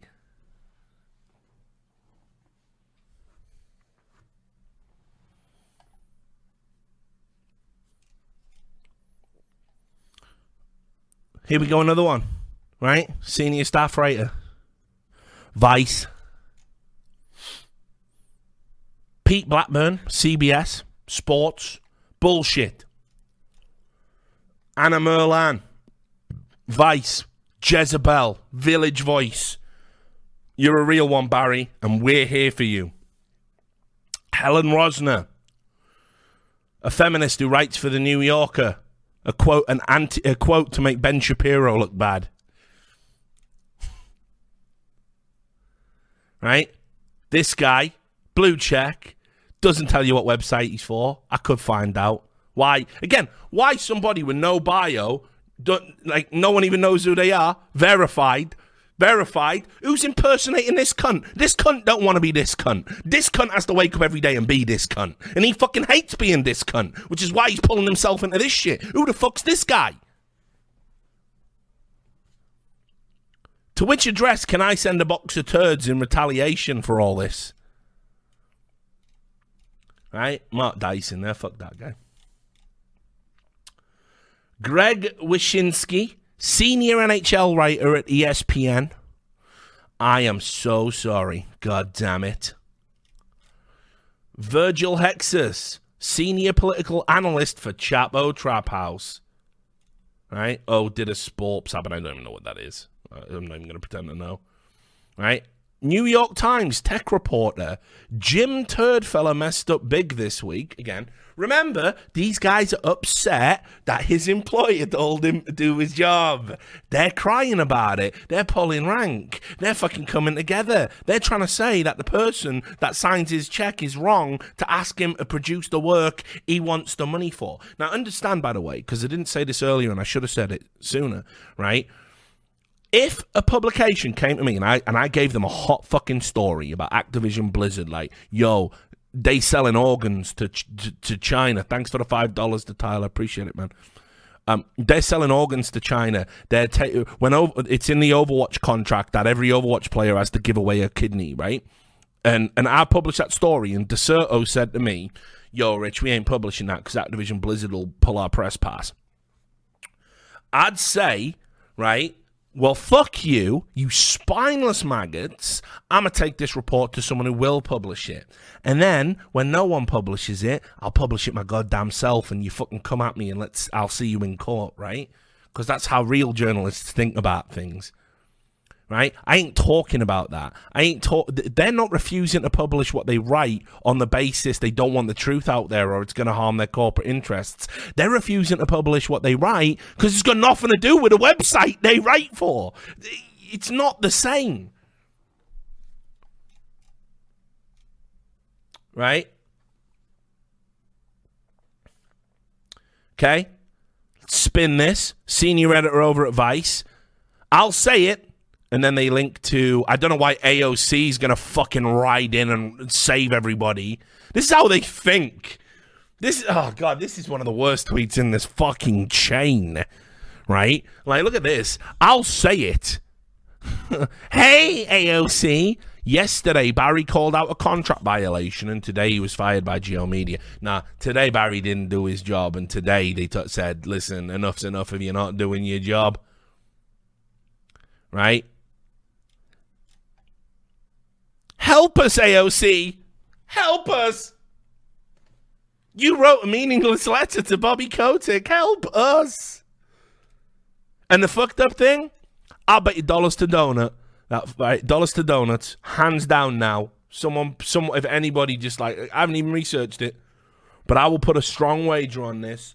Susan Rinkunas has met AOC before, hundred percent. She'll be living in like fucking New York or something. She'll know her, or she'll know somebody who knows her. You know what I mean? That's fuck them. They're all they're all tied. It's a big. It's like a it's like a fucking rat king. You know when all the shit ties all the tails together and they're all just screeching and scratching and clawing. That's politics and journalism. A rat king all tied together with fucking shit. That's all it is. Mike Madden, deputy editor for the Post Outlook, editor of Post Everything, apparently writes for the Washington Post. That's really terrible news for Deadspin readers. Please let me know if you'd ever like to write for the Washington Post. These people, there's no consequences. There's no consequences because they all pull rank. That's the Washington Post that yesterday said al Baghdadi, leader of ISIS, isn't a coward because he killed himself. Rather than face justice for his crimes, just to own the Orange Man. Hey, do you want to come and write for the Washington Post? Because our reputation's in the toilet. By the way, Washington Post, Jeff Bezos, Amazon. I know they own Twitch. I'm never, I'm never gonna stop banging on how shit you are now. You were the motherfuckers that took down Nixon through honest reporting, incredible sourcing, and hard work. When I fucking wanted to become a journalist, I saw the movie as a kid, like All the King's Men and it fucking changed my life. And I always knew in the back of my mind that if fiction didn't work out, I'd probably go and do that thing because you can hold people accountable and you can make a difference and you can give people who need a voice a voice. What the Washington Post is now is a fucking disgrace. You pissed all over its legacy. You go to new depths every fucking day. And I don't give a fuck if you own Twitch or own anything else. Straight fuck you. You should be embarrassed with what the Washington Post has become. So just saying.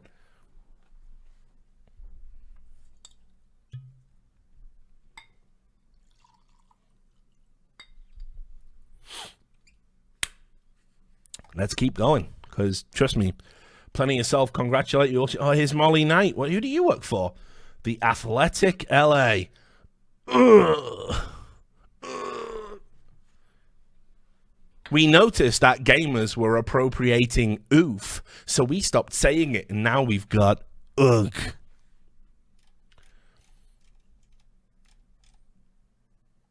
Hmm, look at this. Maddie Stone, science journalist, founder of Earther, former science editor for Gizmodo. Hey, you are a hero. Oh, fucking hero. A fucking hero. A fucking hero, friends. Yeah, like, come on. Like, are you fucking are you? Is this? Is this? Am I in hell? Did I die? Is this my punishment for the way I lived? To read garbage like that? A fucking hero for getting fired for not doing his job.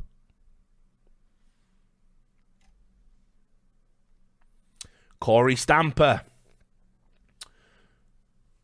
works for the Fiat Lex podcast. I mean, very high level.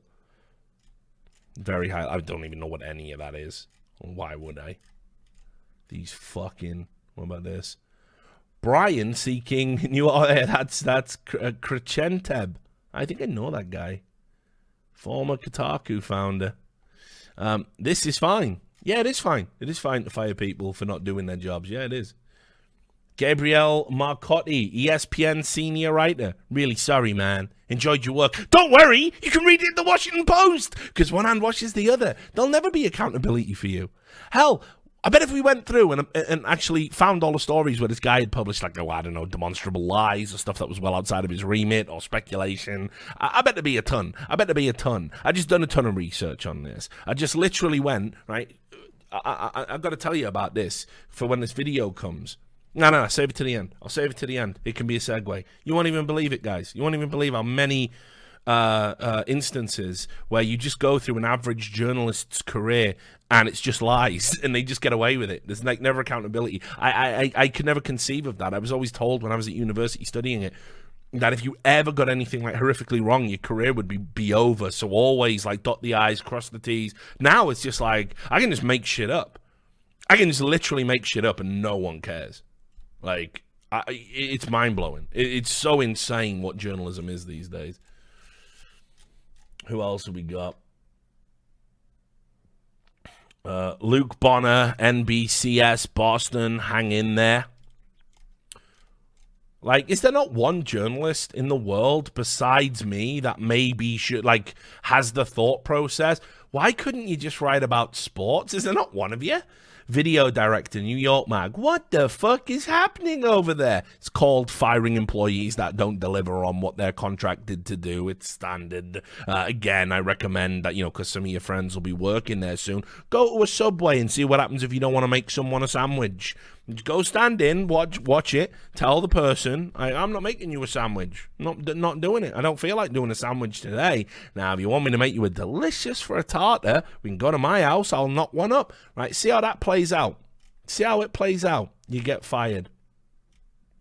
Also, as well, the top article on Deadspin at the time woman furiously furiously shits on floor of Tim Hortons. That can't even be real. That can't even be real, but you know it's real. That can't even be real, but it is real. That's what Deadspin is serving up to its sports fans. And this guy's like going, we shouldn't have to stick to sports. St. John Bond Smith from the Houston Chronicle. For fuck's sake.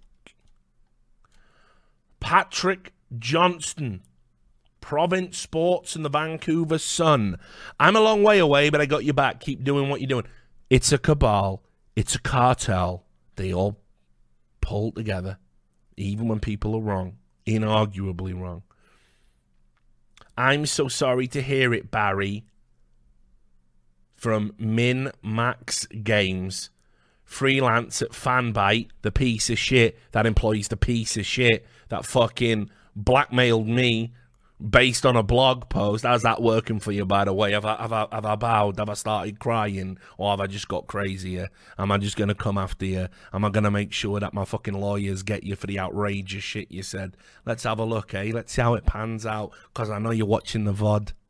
I know you and your little boyfriend are watching the VOD right now. Yeah. I got you. I got you, fam. Don't worry. Don't worry. Open and shut defamation case. Can't wait. You live in Brooklyn, yo. I don't. Let's see who's got the fucking money.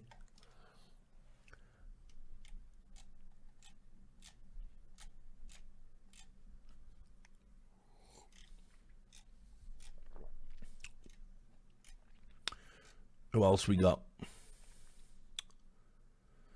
Ernie Smith. Don't know you but appreciate your work over the years. The internet has your back. Well, very nice of you, uh, Ernie Smith from Red Tedium, Reed Tedium, and Manifest Agency, and Motherboard contributor. Right? Very, very good. Very, very good of you to just assume the internet has his back. Nice. Jim Locke from Fox 5, maddening. It's maddening. Consequences. There you were, just an innocent journalist refusing to work. Of course, Eugene Gu, coming in my upcoming series, Resistance Incorporated, one of the most mentally disturbed men on the internet. Eugene Gu pretended to be his own fucking girlfriend to get in with another girl. Like, dude, it's it, his story's insane. His story's insane. He has a he used to have a picture of him taking a knee and doing this and saying that he's fighting Donald Trump. By the way, by virtue of being a man who should have been struck off for mental health problems, because I would not trust this guy to operate on anybody 310,000 followers just for being that guy. You, wait till you see the video I do on that guy. Wait till you see the video I do on that guy. You wouldn't even believe it. You wouldn't even believe it. And again, these are your associates, are they? These are the people batting for you. A man who pretended to be a woman to harass another woman while being a doctor. A guy who c- uh, tried to fucking sue Donald Trump and fucking failed. Brilliant. No, no, Willis Aronowitz. Sex and Love at Teen Vogue. Also got to work at the New York Times and Vice and The Cut. Oh my god, fuck this. Oh my god, it's so harsh. It's so unreasonable. Harrison Webb, uh, writer, repped by WGA East, whatever that is. I guess it's a fucking piece of shit writers fucking agency.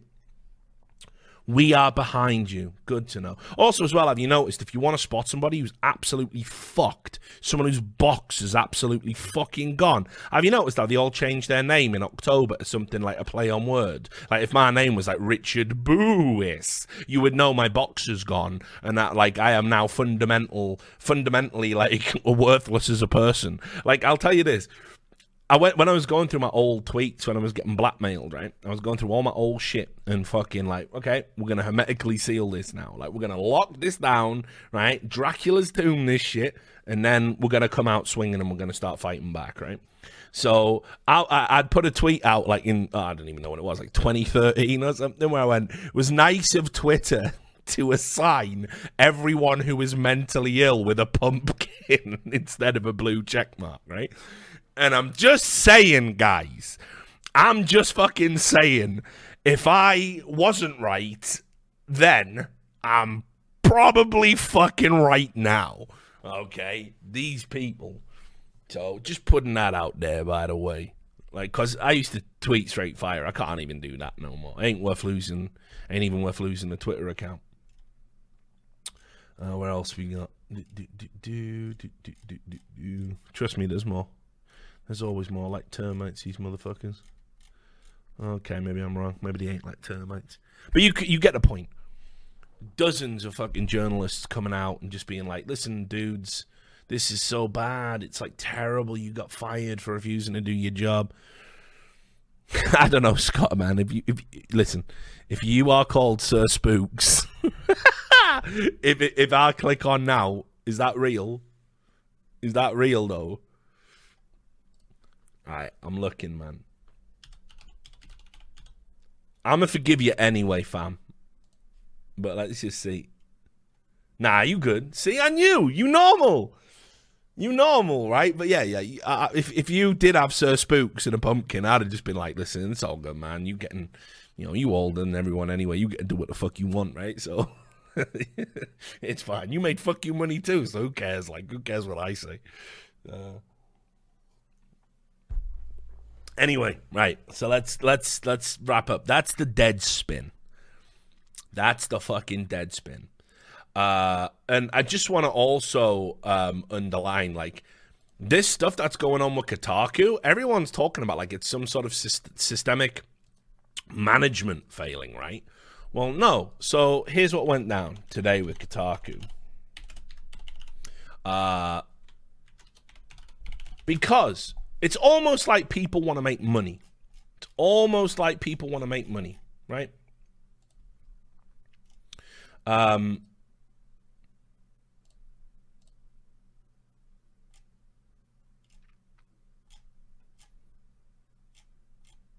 I'm going to show you how absurd this gets.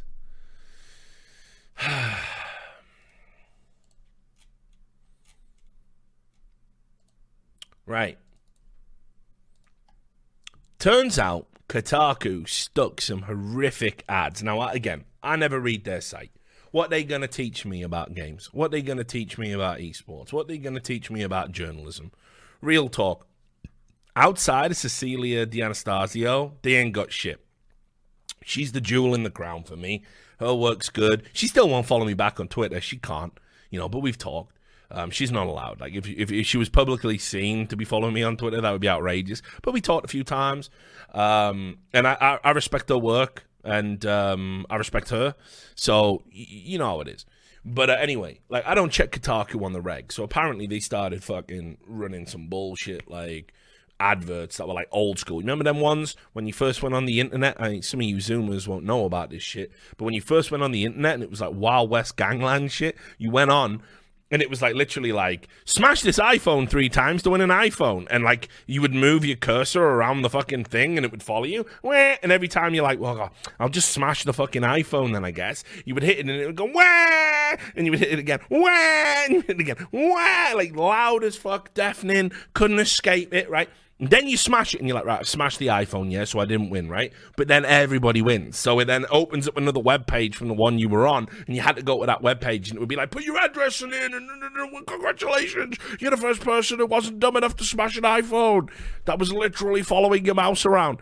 So you had all that shit, right? This is what gave birth to ad blocker. You know what I mean? Like, because people were just taking the motherfucking piss. Like, you couldn't, you, you, you couldn't even go to a website without just getting hit with all sorts of like loud screamers, crazy ads and stuff. So apparently Kotaku were doing something similar. Like apparently there was some ads on the website now which I didn't see that were really bad. So I don't approve of that. I think if you're going to advertise to your fucking audience, you have a responsibility that your commercials, your advertisements from your partners aren't ridiculous. Like, you know, jump scares. Some motherfuckers don't keel over from a heart attack or here's Goatse. Like, I don't need that all up in my face. Like, I'll go look at Goatse in my own time. And I do every day. Check him out, the patron saint of the shock site, every day. Um, just as a palate cleanser. Like, I, would you know what I mean? When I've just looked at this, the tweets of the average games journalist, I just I put Goatse on my second monitor and just stare into it, and I go, oh, it's better. I feel I feel so much better now. Like it's all right. You know what I mean? Anyway, the fucking the, the, apparently these these ad, ads there on the site was so fucking bad. They were so fucking bad, bruvs. So they uh the Kotaku staff without talking to the management put this article up not one staff member bold enough to put their name on it. Because they're always tough in a pack. That's why they're a cartel. You remember that gang of kids that used to live down the fucking streets, right? And all of them were so individually weak. If you ever got them one on one, you would just break their fucking jaw. but they, they were never one on one. There was always at least eight of them every time. That's journalists. like you never get them by themselves. You know what I mean? You never get a one on one. You never get a fair go. Like it's always just all of them all at once, dogpiling on you. Yeah, my real boys know. So they put this article up, right? We have received a great deal of feedback from you, our readers, about the sound on autoplay videos that have been inundating our sites. So it's it's portfolio wide. We want you to know that we hear you, that we take those complaints seriously, and that we, and look at this, this degree of separation. The writers, editors, and video producers of Kotaku are as upset with the current state of our site's user experience as you are. We think it's important to let you know that the editorial staff does not control the ad experience on the site and that we understand that Kotaku is nothing without its readers. So your complaints are our complaints. Editorial staffers at all levels of this company have made our concerns known in various conversations with the members of G/O Media's senior leadership team. We think it'd be good for them to hear from you as well, so we invite you to submit feedback about our site's current user experience. This email address goes to G/O Media's CEO. Yes, that's right, guys. They gave out their CEO's email address in a news article on their website that they didn't clear to publish. I mean, you know, what's the problem, right? What's the problem? What's the problem? These people think they're the victims. I swear. It's mental. Like, honestly, they gaslight you, they gaslight me, they gaslight everybody. Like, it's ridiculous. It's so insane. Like, why not have like a? Why not if you okay? If you're in an impasse, why not create like a neutral email for complaints, complaints at Kotaku.com, and tell people to send their shit there, and then collate the best ones and the coherent ones because you're gonna get a lot of spam, and you know when you put your CEO's email address on the website, he's gonna get a lot of spam, and then you take the best ones to them and you go, see, the user experience is really bad, and also just to let you know, these are the 50 best examples that we came out with, but we got like 3,000 emails, you know, like why not again it's just handle it like adults. Handle your business like adults. Because whatever you think about them ads and how shit they are they paying for you. They you know i can complain about them. I'm clicking on your site. We got no relationship beyond me wanting to read your shit. And if an ad stops me doing it i just don't read your shit. Uh, so I can complain, I can bitch, but you know what those ads do? They line your pockets. So you might want to have a think. You might want to have a little think about how this works from a business perspective before you do what you do. This email address goes to G/O Media CEO, editorial director, as well as the editors in chief of Deadspin, Gizmodo, Jalopnik, Jezebel, Kotaku, Lifehacker, and The Root. Please keep your comments respectful. wink, wink. Thank you for your patience and for your continued support Kotaku. We remain determined to give you a site you want to visit. So they published this article without fucking running it by anybody. They just threw it up there. Guess what happens next? There's a reason I'm showing you an archive, and it's not just cause their fucking site's so full of fucking ads that it's going to strobe you all to death. It, the reason I'm showing you the archive is it ain't fucking there anymore, mate. They fucking came in and they took it down because they had to. Because obvious, they're like, listen, guys, like, this is a bit unfucking professional, isn't it? This is a bit unprofessional. You, know what I mean? Bit unprofessional. Like maybe dial that down. So here's what goes on. Jason Schreier. By the way, Jason's a fucking mug. He is a mug. He's one of the most fucking pathetic, coming late to the game, social justice goobers that's in games journalism right now. Let's just, I, am gonna just show you. This is the picture. Like he he picked this picture. He thinks this is the picture, like that. You know what I mean? He he want he he he chose this one. He puts this on his things. He puts this on his LinkedIn, on his Twitter, and that. You know what I mean? Like he chose this. He thinks, oh, I need to look good. It's like if John Oliver was conceived by a weak sperm. That's where we're at with this, right? So it's like it's not a great picture, you know, but like maybe, maybe you're just yeah, whatever. It's not his fault. I'm just trying to contextualize. Like I'm just trying to, I'm just trying to fucking contextualize, like what's going on. Now a stud muffin he ain't, right? A stud muffin he ain't. But what he is is a pretty goddamn decent journalist, frankly. Like nobody has a level of access into Activision Blizzard that he does, not even myself, not even Slasher, anybody you might know and respect. Jason Schreier's reporting is pretty good. Unfortunately, um, even though he's uh, old enough to know better and old enough to have missed the movement or whatever the fuck you want to call it, he got sucked into all of that. If you insult games journalists, you're alt right nonsense. He was tweeting about that today.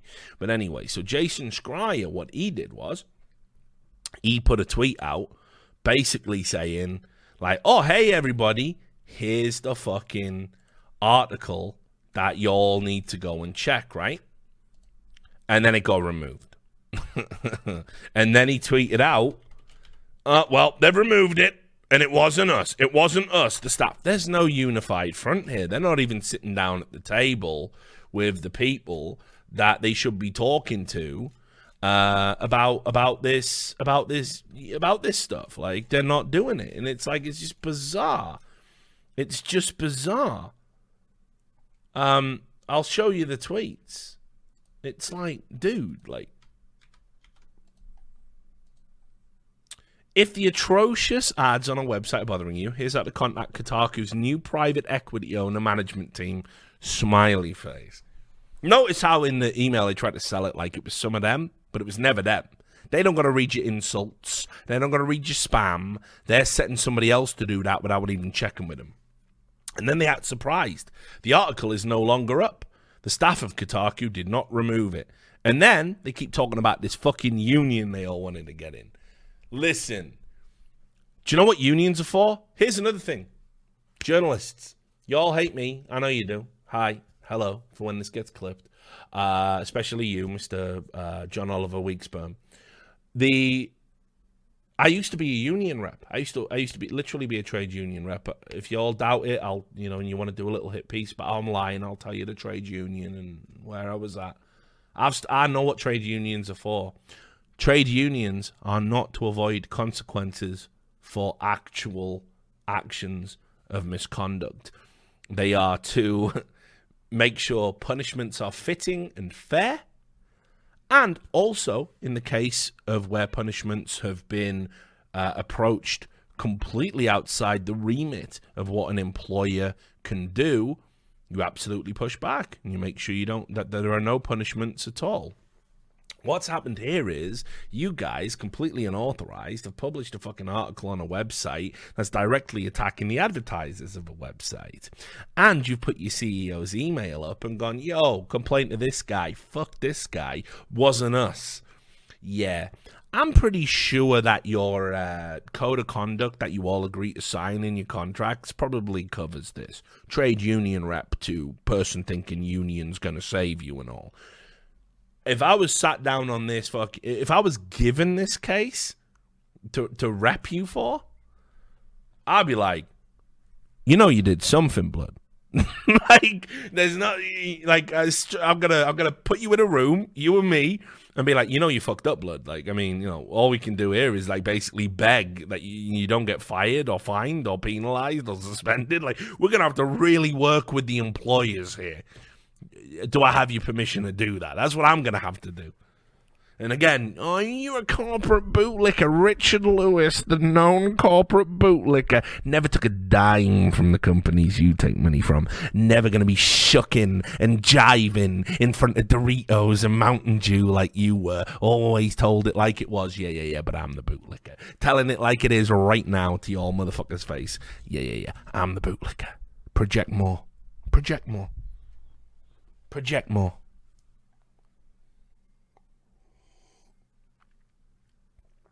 So I'm gonna tell you, like this idea that like get, get the union involved. This is pathetic. Your Twitter output today, Jason, if I can call you that, if that is your real name, is pathetic. Right? And then just look, right? I don't know. So nobody, everyone's jumped the gun Everyone jumped the gun. Off the back of this shit, everyone's going, wow, Kotaku's closing. Nah, they got financial problems. They have fin- everyone. This isn't a secret. They're fucking on their knees because you. Okay, I, I I I I can't believe I have to lay this out. Let's change some words around. Okay, fish market that routinely publishes articles telling people that people who eat fish are cunts and that fish is bad for you and that fish needs to change and would rather also serve you steak are perplexed that the business they work at, the fishmongers, can no longer stay open. Just swill that around Swill it around. Do you get it yet? Do you get it yet? Do you get why you're on your knees financially? Those ads, what you don't want to accept, Jason, all you other little Kotaku bitches, what you don't want to accept, Do you know why those ads are on your website? Because you drove away every fucking gamer. you drove away all your audience by being unbearable unlikable, unbelievable, disgusting examples of journalists. That's why. Those ads, you did that. Not your corporate paymasters, you did that. You did that. Because they're desperate now. They're desperate now. They're desperate. They're on their fucking knees. They don't understand how you did it. They don't understand how a website that writes exclusively about games decided to make everybody who actually likes video games hate the website. They've bought something. If this was a used car, they'd be going, Where's the engine at, bruv? Because it's gone. It's a fucking lemon. The bodywork, it's got ramen in it. You fucked up. You did this. And now they're fucking scrambling, desperately trying to figure out how the fuck do we make some money off this fucking lemon of a website? But they got a toxic asset, right? And now they're scrambling, so they're going to stick any old shit on it, any old ad. Who's the highest bidder? That money, by the way, they ain't taking it and buying a yacht, are they? They're paying you, mate. They're paying you. And you're going to come out and write an article and go, we deserve to be paid. Unionize, unionize. But how dare you put these ads on the website? I think you need to have a word. I think fucking somebody needs to come in and have an intervention for all you delusional journalistic fucking cunts. I really think I, I think you'd benefit from it. Frankly, I think you need to know that you've had it too good for too long, and you ain't getting it for too too good for too much longer. Certainly not under these people, who, by the way, they're going to end up broke off this project. They're going to end up ruined off this project you're such a toxic asset. The former CEO of Forbes can't pull this shit out the toilet. And you got the nerve to sit on Twitter and bitch about it. Now, apropos of nothing, apropos of nothing, they fuck. This guy tweets out, look at this. I don't know what's going to happen next, but thanks to everyone who has read and supported our work at Kotaku over the years. Thank you. Heart. Wait, you don't know what's going to happen next, bruv? What are you tweeting about then? This one tweet, by the way, is what set off the bushfire that everyone thinks Kotaku's closing down. I mean, it ain't. It wasn't. Might want to close it down now. Serious. I, I don't even know if you're a good guy. Uh, whatever you call fucking Jimmy Rockefeller from Forbes, Jimmy Panty Sniffer, whatever the fuck your name is. I don't know if you're a good guy, but you, straight up speaking on behalf of all gamers, which I can do, what games journalists can't, because I'm real with that you should just shut this shit down, man. You're not even going to be able to sell it on. You just you just bought a bad investment. Maybe sell it to Barstool. I saw Dave Portnoy tweeting at you. Said he buy it for a dollar. That's a good deal right now. You're going to be pouring good money after bad. These guys, you got you, these people are sabotaging your website while taking a paycheck. If you don't fire them all, you're fucked. like I'm telling you. You know, if this was Kitchen Nightmares and I was Gordon Ramsay and the chef was pissing in the soup and the owners were saying to me, yeah, we got to keep these guys though because everybody loves his pissy soup, I'd be like, listen, I'm, I'm out.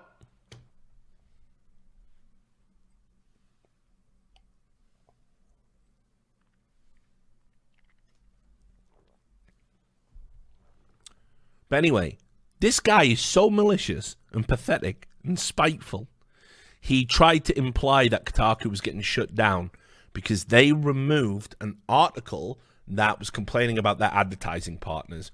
I'll, I'll give you some. Uh, let me give you some behind the scenes shit. trying to think of something appropriate in esports. Because listen, I think I built up enough credibility in esports, in gaming, and with you, crucially, my audience, who I will be laser focused on, much like Deadspin are going to be on sports, moving forward. Because enough's enough. Like, I don't even want to take a paycheck from them. I want you to be my fucking paycheck. You know what I mean? And then you can decide whether or not I deserve to eat every week. So I'll keep it real, right? I need to stream more and, and treat my fucking core audience better and build it and go places. So we're going to do that. But let me just fucking tell you, right? When I was doing esports, right? When I was doing the, the whole esports events thing, there was a little thing called the Score Esports. I don't even dislike the guy who's the guy who looks like fucking Bennett from Commando. You know what I'm talking about. The main guy who does the videos. Not the guy with the speech impediment, the guy who looks like Bennett. You know what I mean? Fucking that guy. With a tash. And he fucking says, um, yo, love you too, big fat fatty.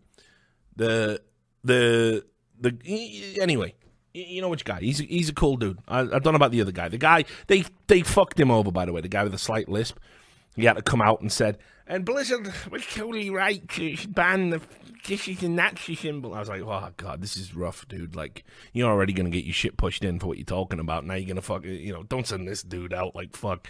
Anyway, the fucking uh, the guy who looks like Bennett from Commando. Bennett's the guy who goes, I don't need the girl, John. You know, chainmail Freddie Mercury. That dude. That guy, right, is a cool dude. I like him. But listen, guys, how many more times have I got to fucking. how many more times am I going to write a story and you're going to do a video about it and your video is going to get 300,000 views and my report's going to get, I don't know, maybe less than that in clicks, right? Like, we all know what's going on here. And just to tell a story about back in the fucking day, right? You, won't know about this, Bennett and, and the other guy. This ain't your fault. But when the Score Esports were advertising with DreamHack, uh, I think it was. I think fucking like they got mega pissed off with the way we were fucking plugging it. Me and Thorin did like a joke one time, and uh, they complained and said, "No, you can't do that. You can't talk about this. Can't talk about that. Don't do it." Do, do, do. Like, fucking grow up, son. If if if your brand ever comes out my mouth, it's worth something. In journalism, absolutely. But we had to. Do you know why we had to fucking stop talking about it? Because DreamHack told us to. So we had to be nice and we had to be respectful and we had to not joke around with it because we were taking a paycheck from DreamHack. So we did what DreamHack wanted because DreamHack were paying us. That's the game. That's how it works. I can come home and tell you about it later. I can raise an objection on the broadcast at the time. I can refuse to take the money and walk off the broadcast. These are all options. What I cannot do is take the money and then say to DreamHack, lol, fuck you, the Score Sports is shit, and say that live on air and then expect me to keep getting paid. You can't do that. Don't think the Score Sports is shit. You go way better. Can't do it, right? That's what these games journalists are trying to do. And then, imagine this. You tweet this out. You tweet this out no one's getting fired from Kotaku. Like straight up, I'm gonna tell you. I talked to my boys. I talked to my people today. I'm like, are people even? Are they even talking about shutting down Kotaku or getting fired? And everyone's like, nah. Like, like serious. Like Jason Schreier just had a fucking tantrum and tweeted that out and started this whole thing. Can you even believe it? And then this is just the fucking chef's kiss, right? Mm. Oh, you're so fucking good. Got some bad news for all the alt right chuds spamming my Twitter feed today. One, Kotaku is alive and fighting, and two, I already know how to code. Let me let me drop a let me drop some fucking news on this. One, the only reason people thought it wasn't alive and wasn't fighting is because of your fucking petulant, childish tweet. You fucking. Like, if John Oliver wanked onto the chicken from a Eraserhead looking motherfucker. Two, You already know how to code? Now you don't, dog. Calm the fuck down. Don't oversell it. I made a website at college. Shut the fuck up. Fucking clown.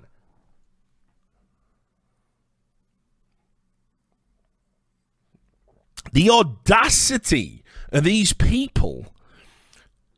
All of this drama is his fault. You understand? all the other journalists who are his friends getting spammed, all the speculation, all the articles, because you advertised a story, right?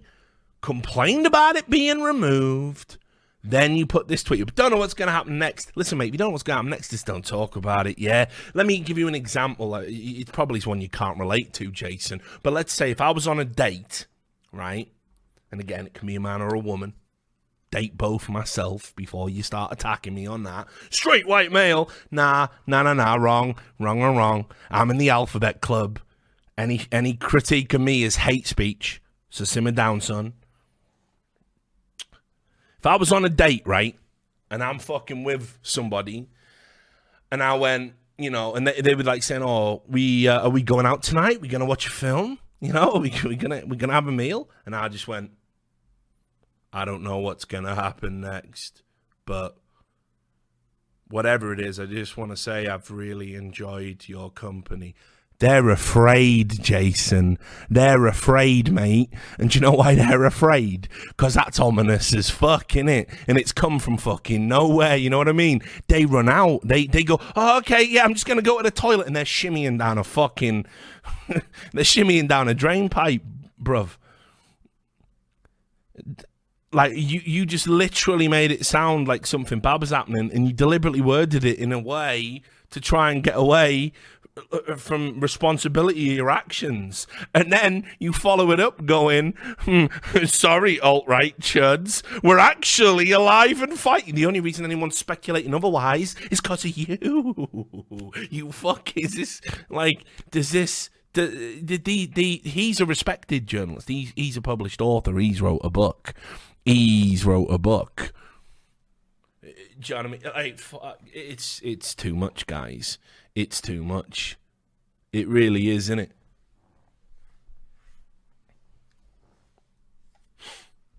It really is.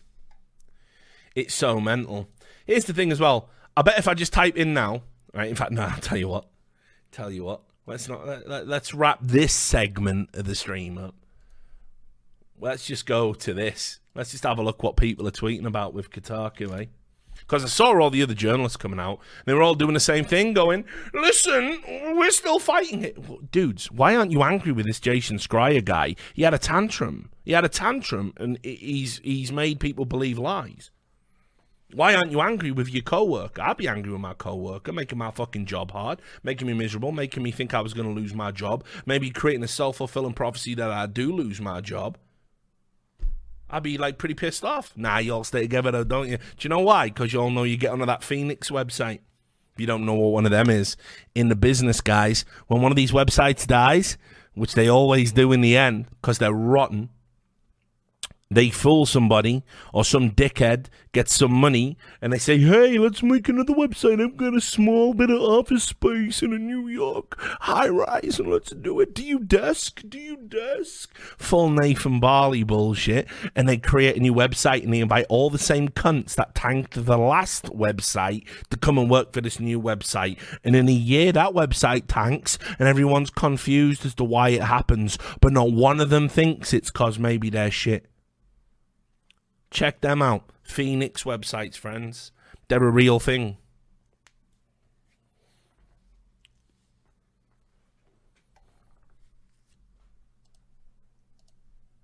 Right, let's do it. Come.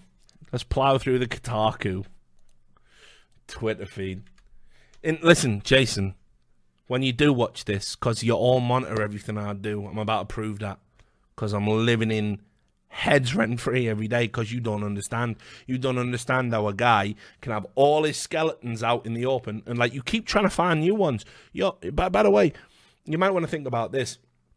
Same people, uh, that Jay Castello, that Victoria Rose, that Dakota guy who isn't even a journalist, but he's a Reddit mod who's having sex with a journalist, so he, he's involved.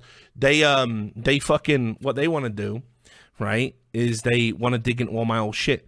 They were going through my Facebook posts, like real talk now. They were interviewing people I worked with. This is 100%. I've got this because I knew I, had, I knew I was gonna have to fucking defend myself.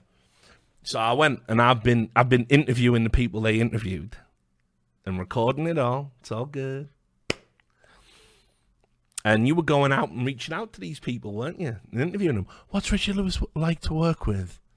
Did he ever say anything inappropriate? It's weird, isn't it?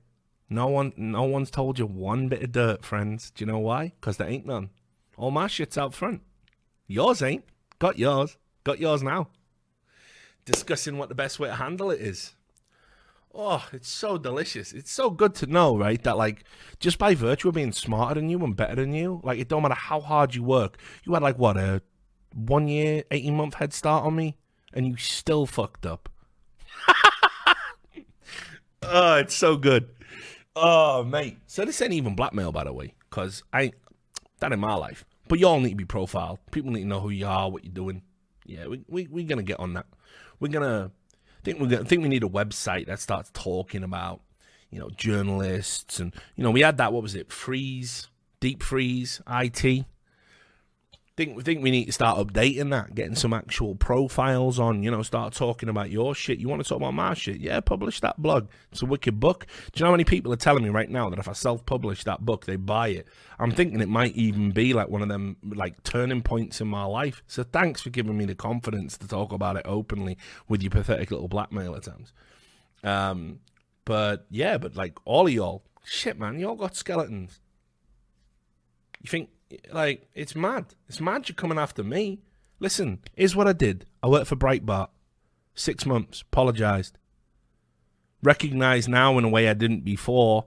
Yeah, actually, I might uh, I might have attracted some folk to to to radical politics. I wish I wouldn't have done because I'm not about that. Two, Loda tried to fucking headbutt me, and I gave him thumbs in the neck people don't like thumbs in the neck. You know why you don't like thumbs in the neck? It's designed. It's like, listen, if you you're gonna swing that big old giraffe neck at me, bruv, you're gonna get fucking you're you're gonna have trouble breathing while you do it. It ain't choking, it ain't strangling. It's just letting people fucking know what time it is. Like, I ain't getting headbutted. I'm never apologizing for that ever again. By the way, and not after this day. Fuck that. What I did was right. You want to write lies about it? Okay, but never apologizing for that again. So that stops now. Because you wrote lies about it back then.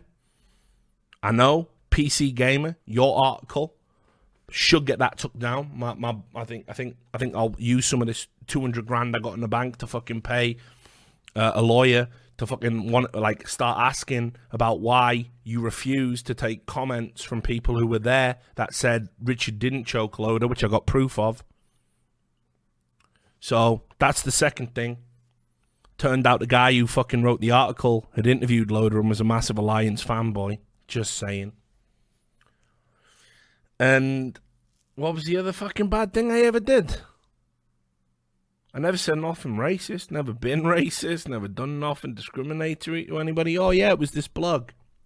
It was this blog of clear fiction. Well, you got me. You nailed me, guys. You nailed me. All that's out in public, by the way, and I show people that, and I tell people that, and I talk about it. Your shit, by the way. Uh oh. People don't know about your shit.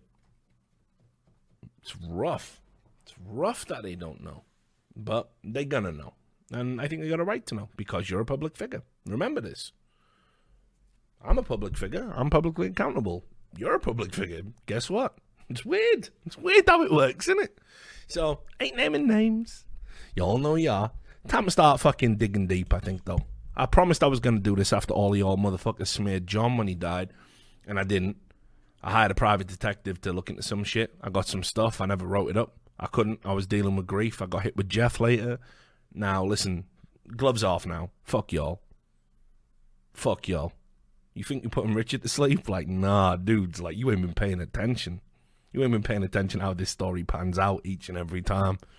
Just when you think he's gone, it, it, it he comes back every time, stronger than before. Yo, you all thought you had me dead after Loda? I got I got to do a national TV show. Y'all thought you got me off that TV show? I left. I doubled my salary. I ran a production company in Vegas. I made a ton of money. Same money I'll be using for the lawyers that are going to be talking to y'all. You, you never killing me. I'm too smart. I'm too good.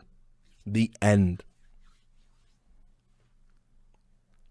I'm a cockroach with a brain the size of your ass. It's it's it's mind blowing. And anytime you do push me out or you think you win, well, I can go independent. You know how much money I make off this thing back here without even trying? You know how much money I make off my YouTube without trying? I make more money a year off my YouTube that is literally just clips of me talking on Twitch. I make more money off that a year than you make off your main job. You think you're going to starve me out? Friend. Don't even bother. This is a war of attrition that you definitely cannot win. But we're going to do it. We'll do it. We'll play. I'll give you some attention. Let me know when you want to tap out. Just take this clip, watch it back, watch it back. When you're sending me them messages, I get I get them emails. I get them emails like one year after it going, Hey, can we be friends now? Can we like make it up? oh no, you dead to me now, son. You fucked up. Best best you best you can pray for is like I'll just get bored. So your call. But yeah, yeah, yeah. You you come after me, guys. I'm I'm terrified. I'm terrified. Take this clip. Clip it out, watch it in your little Slack in your Discord. What does he mean? What could he possibly mean? Does he really have lawyers? Does he really have this? Really... You panic about it. You let your little fucking gears spin, right? Live the fantasy that, you know, you're living in my head, sleeping on that bed, snoring deep, full blown sleep apnea. I'm going to wake up and then I'm just going to make one phone call to people that know shit. And they're going to be like, oh, yeah, yeah, totally. That's textbook defamation. What is it she said you did? You're a sexual predator? That you only fucking gave money to your fucking friend because you're preying on them sexually, even though they're in another relationship? Cool. Can't wait. Can't wait, my friends. The pressure is going to put on all of you, by the way, just to even retain a lawyer with the money you making in the climate you trying to make it. oh God. Oh, I can't wait. Oh, I shouldn't. It's it's grotesque to be this jacked up on it on stream. To be to be this excited. I'm glad. Rope more of your fucking friends in to attack me. Please, let's all go for a fucking ride.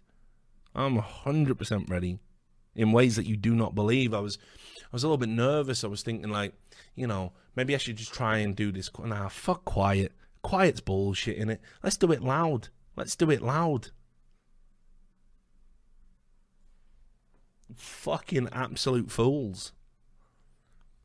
Now let's enjoy some fucking let's let, let's enjoy some Kotaku crying. Beep. Right.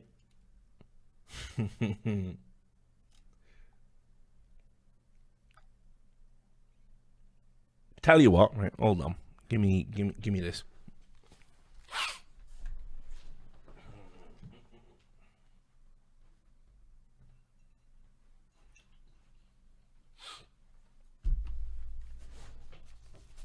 Now this whiskey, right?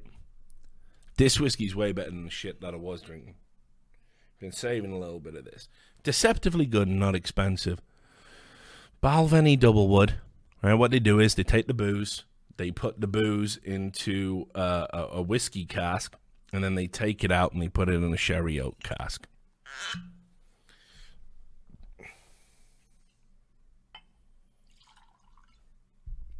Save this for, you know, the end of the night. The other shit, for those who want it to know, this is Dalmore Portwood. It's a throwaway. It's it's it's got no lasting palate. It's a no age statement whiskey, you know what I mean? They can't help it.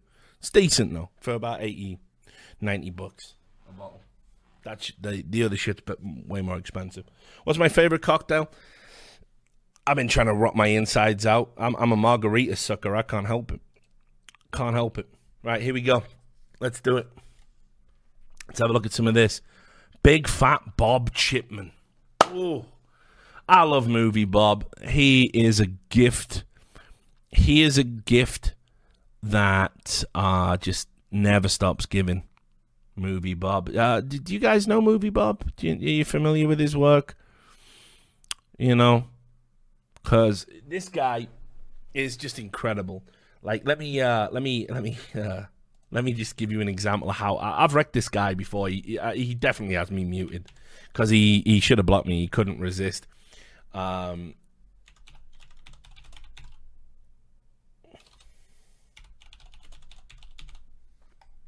You'll like this burn. You'll like this, guys. Because occasionally, you know, Richard does good burns. Uh, I am known for it.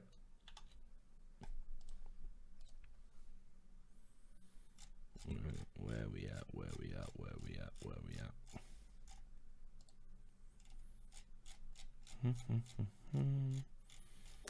There's a lot of. Uh... Sorry, there's just lots of Trudeau. Fuck me, what a joke. Here it is, right?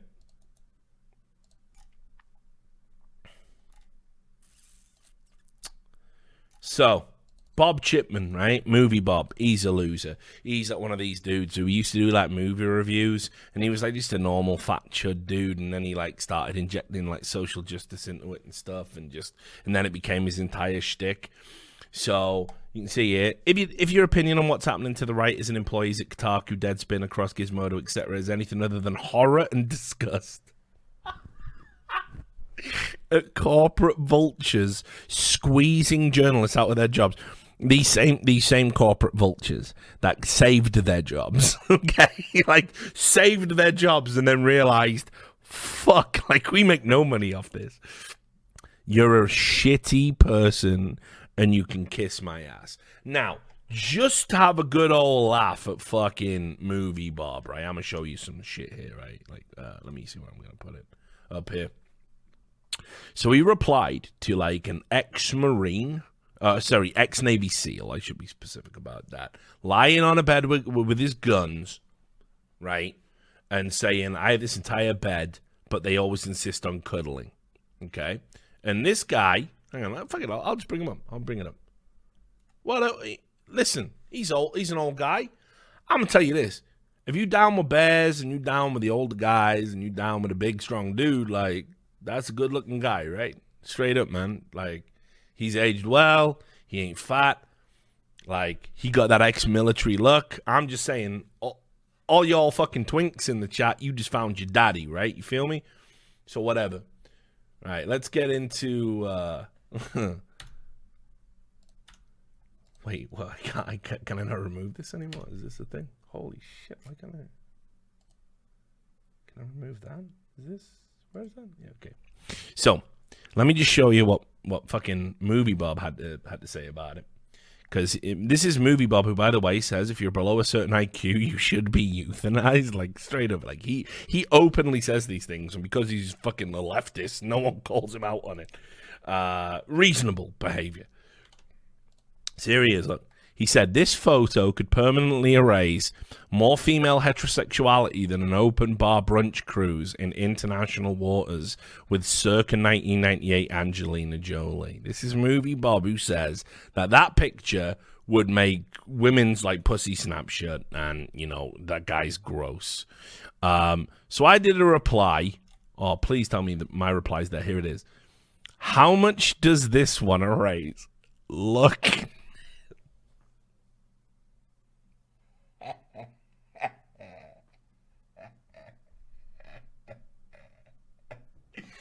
You fucking unreasonable bee sting faced cunt. Are you serious, bruv? What are you talking about? You shave your beard off. Fucking hell, you look like a bow selector mask, you mad cunt. You ever gonna talk down on someone, bruv? What are you saying, mate? Like, you gotta fucking have a word, like. The fact you even post that, like, you are fucking beyond delusional, like. Well, and I know you're all Peter Griffin. now, Yeah, he's straight Peter Griffin all up in this motherfucker gonna talk down to an ex fucking Navy SEAL. Are you fucking serious? Anyway, so I just wanna I just wanna frame like movie Bob wrecks himself every time he fucking tweets. He wrecks himself. It's unreal it's unreal. He's fucking fat, he's ugly, he's charmless, he's talentless. Like he, it's like he has. Oh, I think he even still lives with his fucking moms. Like I think he's still like he's just got nothing. I think he's just got nothing going for him. Like it, it's ridiculous. It is so ridiculous how fucking bad this guy is. It's like, come on, man. Like, just stop with that shit. Anyway. So remember, these are corporate vultures, which they probably are, but not for the reasons you're saying, right? Fuck Ethan Ralph, not even looking at his shit. Right. Now, remember, right? We're going to go through some stuff now. The average game is loving it. Like, Kotaku's not even closing. No one's even talking about that. But you can see here that fucking everybody, like, people are just posting dance memes, right? Then you got Heather Alexandra. I think I did an article. Yeah, that was it. When we were doing, when they published, when Univision uh, compete published an article attacking uh, Jason, uh, sorry, Jacob Wolf for uh, publishing nasty tweets when he was 13 years old. Pretty sure she had some bullshit going down. Whatever. A lot of trolls are acting like Kotaku's gone, but we're not, as we fight for our comrades comrades. Fucking comrades. Just one big fucking communist LARPing fantasy. Let me tell you, you want to talk about, you, you want to be really fucking communist. Speaking as a guy that's read about this shit, has read Russian history. Let me tell you, you're the kind of petty bourgeois that would have been the first against the wall during the revolution. You avocado toast eating motherfuckers, sipping cocktails, decadent life living motherfuckers. You've got nothing in common with a working man. I'm the working man, and I can't stand you. So what are you talking about? Like comrades? Don't. I used to drink in a boozer. My first ever boozer in my life was called the Comrades Arms. It was a legit working men's club. You would have hated it. You would have hated it. Don't talk to me. Don't try and pretend you've ever fucking struggled a day in your life. Don't. Don't, don't, don't. Don't. Just don't.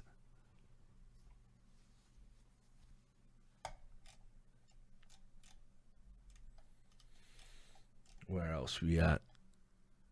Just got briefed on the situation with Kotaku, and for whatever little it is worth, I wanted to throw my voice behind the staff. There's nothing going on at Kotaku. Jason just had a tantrum. Just it's fine. This seems a good summary for those confused what's up. Oh, did Vice write a summary? Dare I click? Oh, okay. Course Vice, course Vice came to the rescue.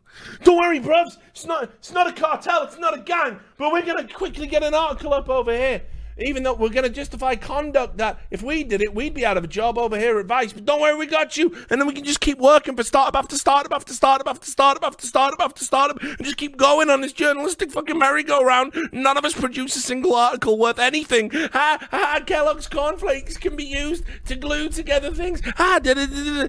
Fuck me. Like, it's ridiculous. Okay, let's read, let's read, let's read your bullshit. Let's read your bullshit. G/O Media is fighting its staff over objectively bad autoplay ads. They're objectively bad, folks. We're putting that in the title. Of course, we're gonna wait. You want to strobe some more, but. Mm-hmm. Mm-hmm. Mm-hmm. Mm-hmm. Strobe some moment. Yep. Yep. Mm-hmm. Mm-hmm. Yep. We good? We done? Uh-huh. Mm-hmm. Excellent. Um, I don't know what MailChimp is. I'm not sure I want to know. I'm pretty sure Sam would, though, if he was here. He, there's nothing funnier to Sam than a monkey. It's like, it, it's just the root of all comedy for fucking, for Sam. He, you just say to him, monkey. he just loves it. Um, it's an ad, ad, ad, ad world. Oh, it's a column. It's a regular column by Jason Koebler. I'm sure a very respected voice. Uh, Monday afternoon, every G/O Media site, including Gizmodo, Deadspin, Jezebel, posted a blog called A Note to Our Readers, which said that the sites have received a great deal of feedback from you, our readers, about the sound on autoplay videos that have been inundating our sites. Yeah, I read this. Within a few hours, oh, not a few hours, God, they reacted so quick. Management of G/O Media, which is owned by the private equity firm Great Hill Partners, unilaterally deleted these blog posts soliciting feedback, which could be a violation of Gizmodo Media Group's union contract that pr- protects editorial independence. Oh, God, why would anyone sign off on that bullshit? Editorial independence isn't there for this. It's not there so you can rack your own publication's revenue model and tank the fucking business you all get paid from. That's not the plan. It's there to make sure that other business ties don't interfere with very important reporting. It's not so you publish public gripes about the website you work on. Am I mad? Must be.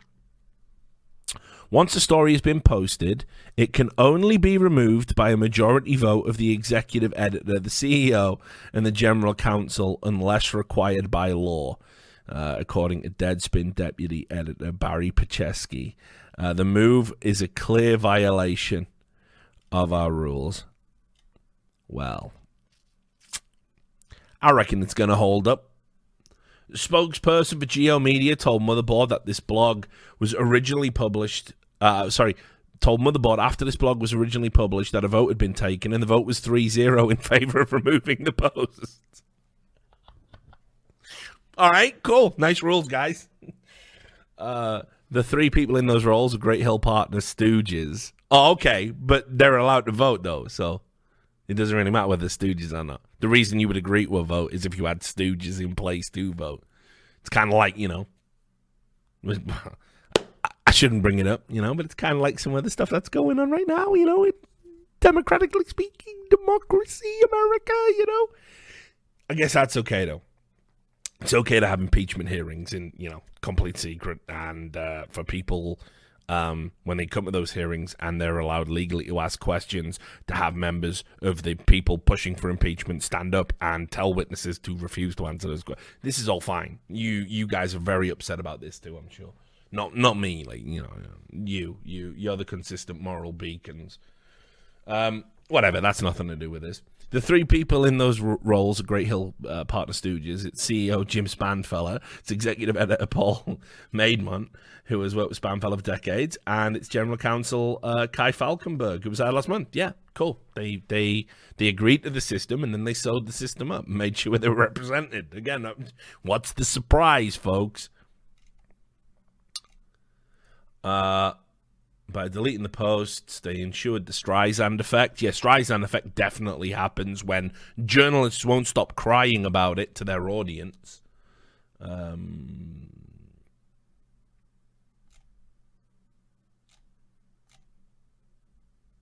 and then it's just a bunch of bullshit because, of course, it is. Had to pad it out for another fucking fifteen hundred fucking words. So you just got wrecked. Like, I mean if those guys are on the board and it's agreed the board gets the votes and they voted and no one else did and it was 3-0 like oh no this is a violation of our union rights. Yeah sounds like you played yourselves guys. Sorry. Sorry. You played yourselves. It's fine. Right let's go back to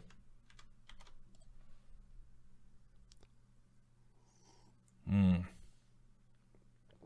Man, that's so much better than the other stuff. Let's keep scrolling through. A lot of trolls, quarterings all up in that motherfucker. Big Chungus. My heart goes out to all Kotaku staffs losing their jobs. No one's losing their jobs. No one has lost their jobs yet. Deadspin and Kotaku were the first outlets I ever read. Cool. Like, why are everyone typing up these eulogies? Like, off one guy's tantrum. And it, even in his tantrum, he said, I don't know what's happening next. God, I'm going to miss you, Kotaku, man. Gonna miss you so much. uh, fuck me, dude. Get wrecked. Oh, it's fucking banter.